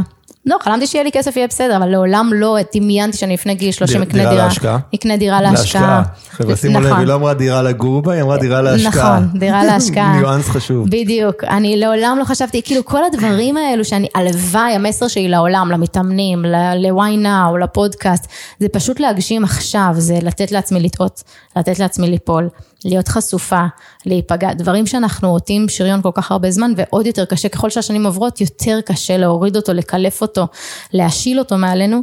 אמ, אז אני, אני מאוד מקווה שאני כך גם מגדל את ילדיי, אמ, ממש עם המסר הזה, שכמו שאתה אמרת, לכו, תטעו, תתנסו, תהיו אתם, כי זה כל כך קשה, פשוט לא מלמדים אותנו נכון. להיות אנחנו אף אה, פעם. ההפך, מלמדים אותנו איך לא להיות אנחנו. איך לא להיות, אנחנו, תהיה מצטיין כמו החבר שלך, כן. בדיוק, לך תלך. ללמוד, בדיוק, לך תהיה קונפורמיסט, למה את לא יכולה ללמוד כמו כולם? למה אתה לא יכול לעשות צבא כמו כולם? כן, אני לא כמו כולם. כי אני לא כמו כולם. אה, זו התשובה הכי- הכי נכונה. ועד היום זה מאתגר אותי, שתבין, אני מדברת איתך על זה בפתיחות מלאה, וכאילו עד היום זה דבר שמאתגר כי אותי. זה קשה, הסביבה מאוד אה, מקשה עלינו בהקשר הזה. גם אני על עצמי, נכון? לא, לא, כי זה אכן מוטבע בנו. נכון. אמ, אז זה לגמרי המסר שאני רוצה להטמיע בי ובסביבה שלי ובאנשים שלי ובמשפחה שלי. טוב, יש משהו שהייתי צריך לשאול אותך ולא שאלתי? אה, מה שלומי? סתם, מה שלומך? מתחתנת ביום שני, נו, מה יכול להיות שלומך? בטח בהתרגשות שיא. לא? בהתרגשות שיא. אה, אבל אני בעננים, אני באמת קורנת כי כיף לי, כיף לי להיות פה איתך כן, וכיף. לי, ממש, כאילו אי אפשר. לזייף את זה. לא, אי אפשר לזייף את זה. זה עובר, זה עובר דרך המיקרופון, דרך התחושות. אני באמת שמחה ממה שאני עושה, אני מרגישה שגם אם מאתגר לפעמים וישנים קצת לפעמים, ולפעמים זה לא באיזון כמו שהייתי רוצה, החיים שלי והכל, אבל אני באמת מודה יום יום, מודה לך גם שהזמנת אותי לכאן, וזה לא מובן מאליו מבחינתי בכלל. אה, בטח אנשים כמוך שאני מאחלת לעצמי אה, שיהיו יותר ויותר בסביבה שלי. אה, וזהו, ותודה. יש משהו שהיית רוצה לשאול אותי? Mm, אני שאלתי אותך מלא שאלות בפודקאסט נכון. שלי, אבל הייתי רוצה לשאול אותך, האם אתה חווה, כאילו את מה שעכשיו אני אמרתי כדור ה-Y, האם אתה חווה את זה על הרבה אנשים אה, מדור ה-Y, את המצוקות של מי אני, של שפע, של איך מתמודדים, לגמרי, בטח. בעיקר, ה... כאילו, שוב, דור ירואי זה, זה, זה רחב, אמרנו 2040. אה, אז, אז השאלות הן כמובן בכל גיל יהיו טיפה אחרות, כי בגיל 20 זה באמת שאלות של, אוקיי, אז מה אני עושה עם החיים שלי ולאן אני לוקח אותם מכאן, ובגיל 40 זה כאילו אותה שאלה, אבל זה אחרת, אבל מה אני עושה עם החיים שלי, לאן אני לוקח אותם מכאן, זה כאילו, את הבנת את הניואנס? יפה, זה, כאילו אותן שאלות, אבל הן אחרת. יפה. אה, אז אה, לגמרי, אני חושב שזה, אני, חושב שזה, קודם כל זה שאלות מאוד מאוד חשובות, ואני חושב שבאמת מה שאני מנסה ככה לומר לאנשים זה, באמת להגיד, תקשיבו, אין פה איזשהו מסלול אה, נכון, יש מסלול שהוא נכון עבורכם. וכמו כמו שאמרנו לפני כמה רגעים, זה, זה מאוד קשה כשאנחנו באים מחינוך ומסביבה ומתרבות שכל כך מ, מ, מתכנתת אותנו בלהיות בדבר מאוד מסוים וספציפי שהוא הלכאורה הנכון. ואני חושב שזה זה, זה האתגר הגדול שאני, שאני פוגש אצל הרבה הרבה מאוד אנשים, הרבה לקוחות שאנחנו עובדים איתם. ואני חושב שאחד הדברים המשמעותיים שאנחנו מעניקים להם בסוף זה באמת את הרגע, את הלגיטימציה שהם מקבלים לחשוב אחרת מאיך שהעולם חושב שהם צריכים לחשוב. וואו, איזה יפה זה. אוקיי? אני עכשיו מדבר איתך ותראו, הבנתי מה אנחנו עושים. וואו, תכתוב את זה. וואו, תקשיב, זה היה מהמם, הלגיטימציה שאתה יכול לחשוב אחרת. כן. אה, זה מהמם, כי זה בדיוק זה. כן, זה, זה, זה בדיוק הדבר הזה, כי, כי זה נותן להם רגע איזשהו, רגע להגיד, אוקיי, אני לא, אני לא, אני לא, אני בסדר. אני לא, אני לא יוצא דופן, אני לא חריג, אני, זאת אומרת, אני כן, אבל זה, זה בסדר להיות יוצא דופן, בסדר להיות חריג מהחשיבה הרגילה. אני רגע, זה, זה בדיוק למה שאמרת קודם, של להיות עצמך, להיות עצמך, זה, זה, זה, זה המקום הזה, אנחנו נותנים להם לגיטימציה להיות הם עצמם.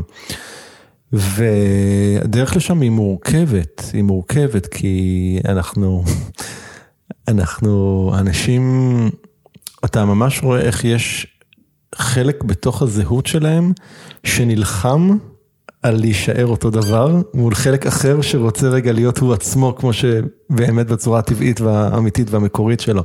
זה שני, שני קולות ושני כוחות מאוד חזקים שיש בתוך הבן אדם, ואתה רואה אותם, את המאבק הזה בתוכם. זה, וזה גם, את יודעת, אני מדבר עליהם, אבל זה אותו דבר גם על עצמי, כן? זה, זה מאבק, אולי אחד המאבקי האיתנים הגדולים, ו... אז אנחנו נותנים להם את הלגיטימציה, כשבן אדם מקבל את הלגיטימציה רגע להיות הוא עצמו ולהיות רגע בסדר עם זה שהוא חושב אחרת מאיך שהקונספציה החברתית, תרבותית, סביבתית מחזיקה אותה, אז, אז, אז הוא פתאום מקבל רגע ביטחון בדרך שלו, הוא מקבל ביטחון באמת שלו, ברצונות שלו, בצרכים שלו, מקבלים לגיטימציה פתאום, אוקיי? זה, זה משהו שהוא בעיניי, הוא, הוא דרמטי בחיים כשבן אדם מקבל את המקום הזה. נכון, זה פרייסלס. מקום, מקום להיות עצמו, אין, אין מחיר לזה, אני מסכים. אין, אין, אין מחיר לזה. כן. אנחנו, כמו שאמרת, כי זה, אני, נראה לי שזה שני, נראה לי שזה שני הצרכים שמתנגשים בין שייכות, להיות שייך, להיות קונפורמיסטי, להיות במסלול של כולם, לעשות את הטיול אחרי צבא שכולם עושים, את התואר, לבין הצורך שעומד מנגד, שזה נכון. להיות ייחודי, ולהיות עם הטביעת אצבע שלי, שהיא רק שלי. נכון. אה, ועם הקול שלי שהוא רק שלי, וההתנגשות ביניהם, בין שני הצרכים שהיא מאוד חזקה, כי אנחנו חיות חברתיות. זה קשה, זה קשה. קשה, אתה עושה עבודת קודש לדעתי, זה קשה. כן, מאוד קשה. טוב, מי שרוצה ליצור קשר, להתחבר לעשייה שלך, שלכם, מה, איך הכי קל לעשות את זה? כמו שאמרת, דרך גוגל, להיכנס לפייסבוק, לאינסטגרם, ליוטיוב, לטוויטר, ל... אה, סליחה, טוויטר עוד לא, אה, סליחה, אה, זה כבר רץ לי, ספוטיפיי, אפל פודקאסט, יש לנו פודקאסט בשם why now, דור ה-Y, ולמה עכשיו, כי עכשיו באמת זה הזמן, בדיוק כמו שאמרנו, יותר קל עכשיו לעבוד על הדברים האלה מאשר כן. בגיל 40-50, אתה בטוח חווה את זה. לגמרי. אז זה הזמן, לא אחר כך, ולא כשיהיה לי, ולא כשיהיה לי ילדים, ולא כשיהיה לי כסף, כשאני אהיה מבוסס, כשאני אצליח. לא, לא.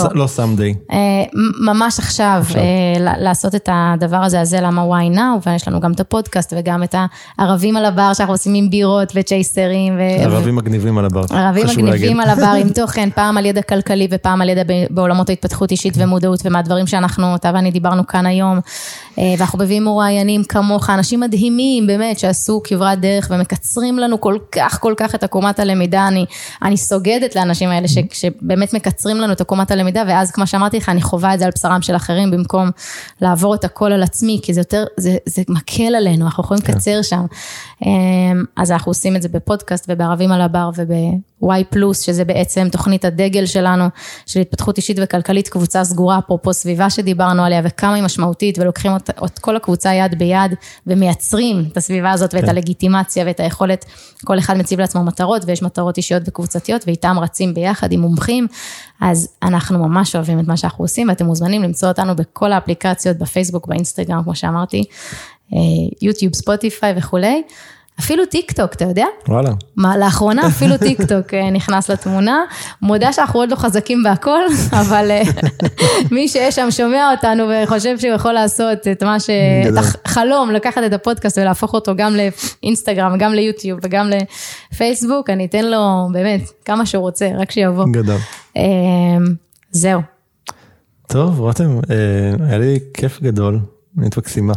היה לי מדהים, אנרגיה כאילו, וואי, אני באנרגיה שיא והיה לי כן. מדהים. ממש ממש ממש נהניתי, ובאמת אה, תודה שבאת. מאחל לך הרבה מאוד מזל טוב. תודה. ושבעיקר אה, שתדעו להמשיך להתפתח ביחד, אולי זה הכי, הכי מדויק שאפשר להגיד. אמן ואמן, אומרת את זה מתחת לחופה, אני אומרת קרדיט לערן. בפרק, גלינו על זה. אז אה, תודה, תודה רבה. יאללה ביי. ביי.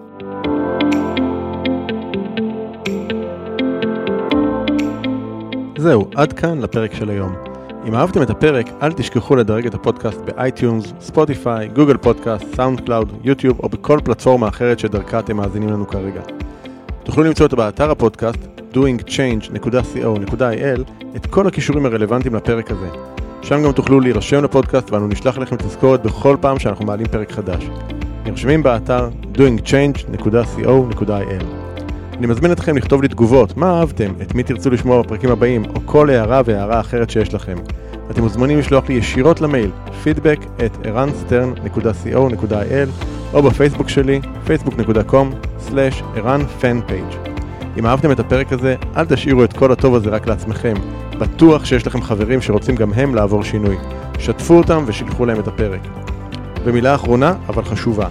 אם קיבלתם השראה מהפודקאסט ואתם מרגישים את השינוי בוער בכם, אם החלטתם שאתם רוצים שינוי ואתם מוכנים לעשות את מה שצריך ולא את מה שנוח, כדי ליצור את השינוי הזה בחיים שלכם, אני מזמין אתכם לתאם איתנו שיחת בהירות, ללא עלות וללא התחייבות. בשיחה הזו נעזור לכם להתמקד ולהבין כיצד לקדם את השינוי בחייכם. לתיאום השיחה ייכנסו לאתר ערנסטרן.co.il/doingchange ושוב, ערנסטרן.co.il/doingchange. אני ערן שטרן, שמח שהאזנתם ונשתמע בפרק הבא.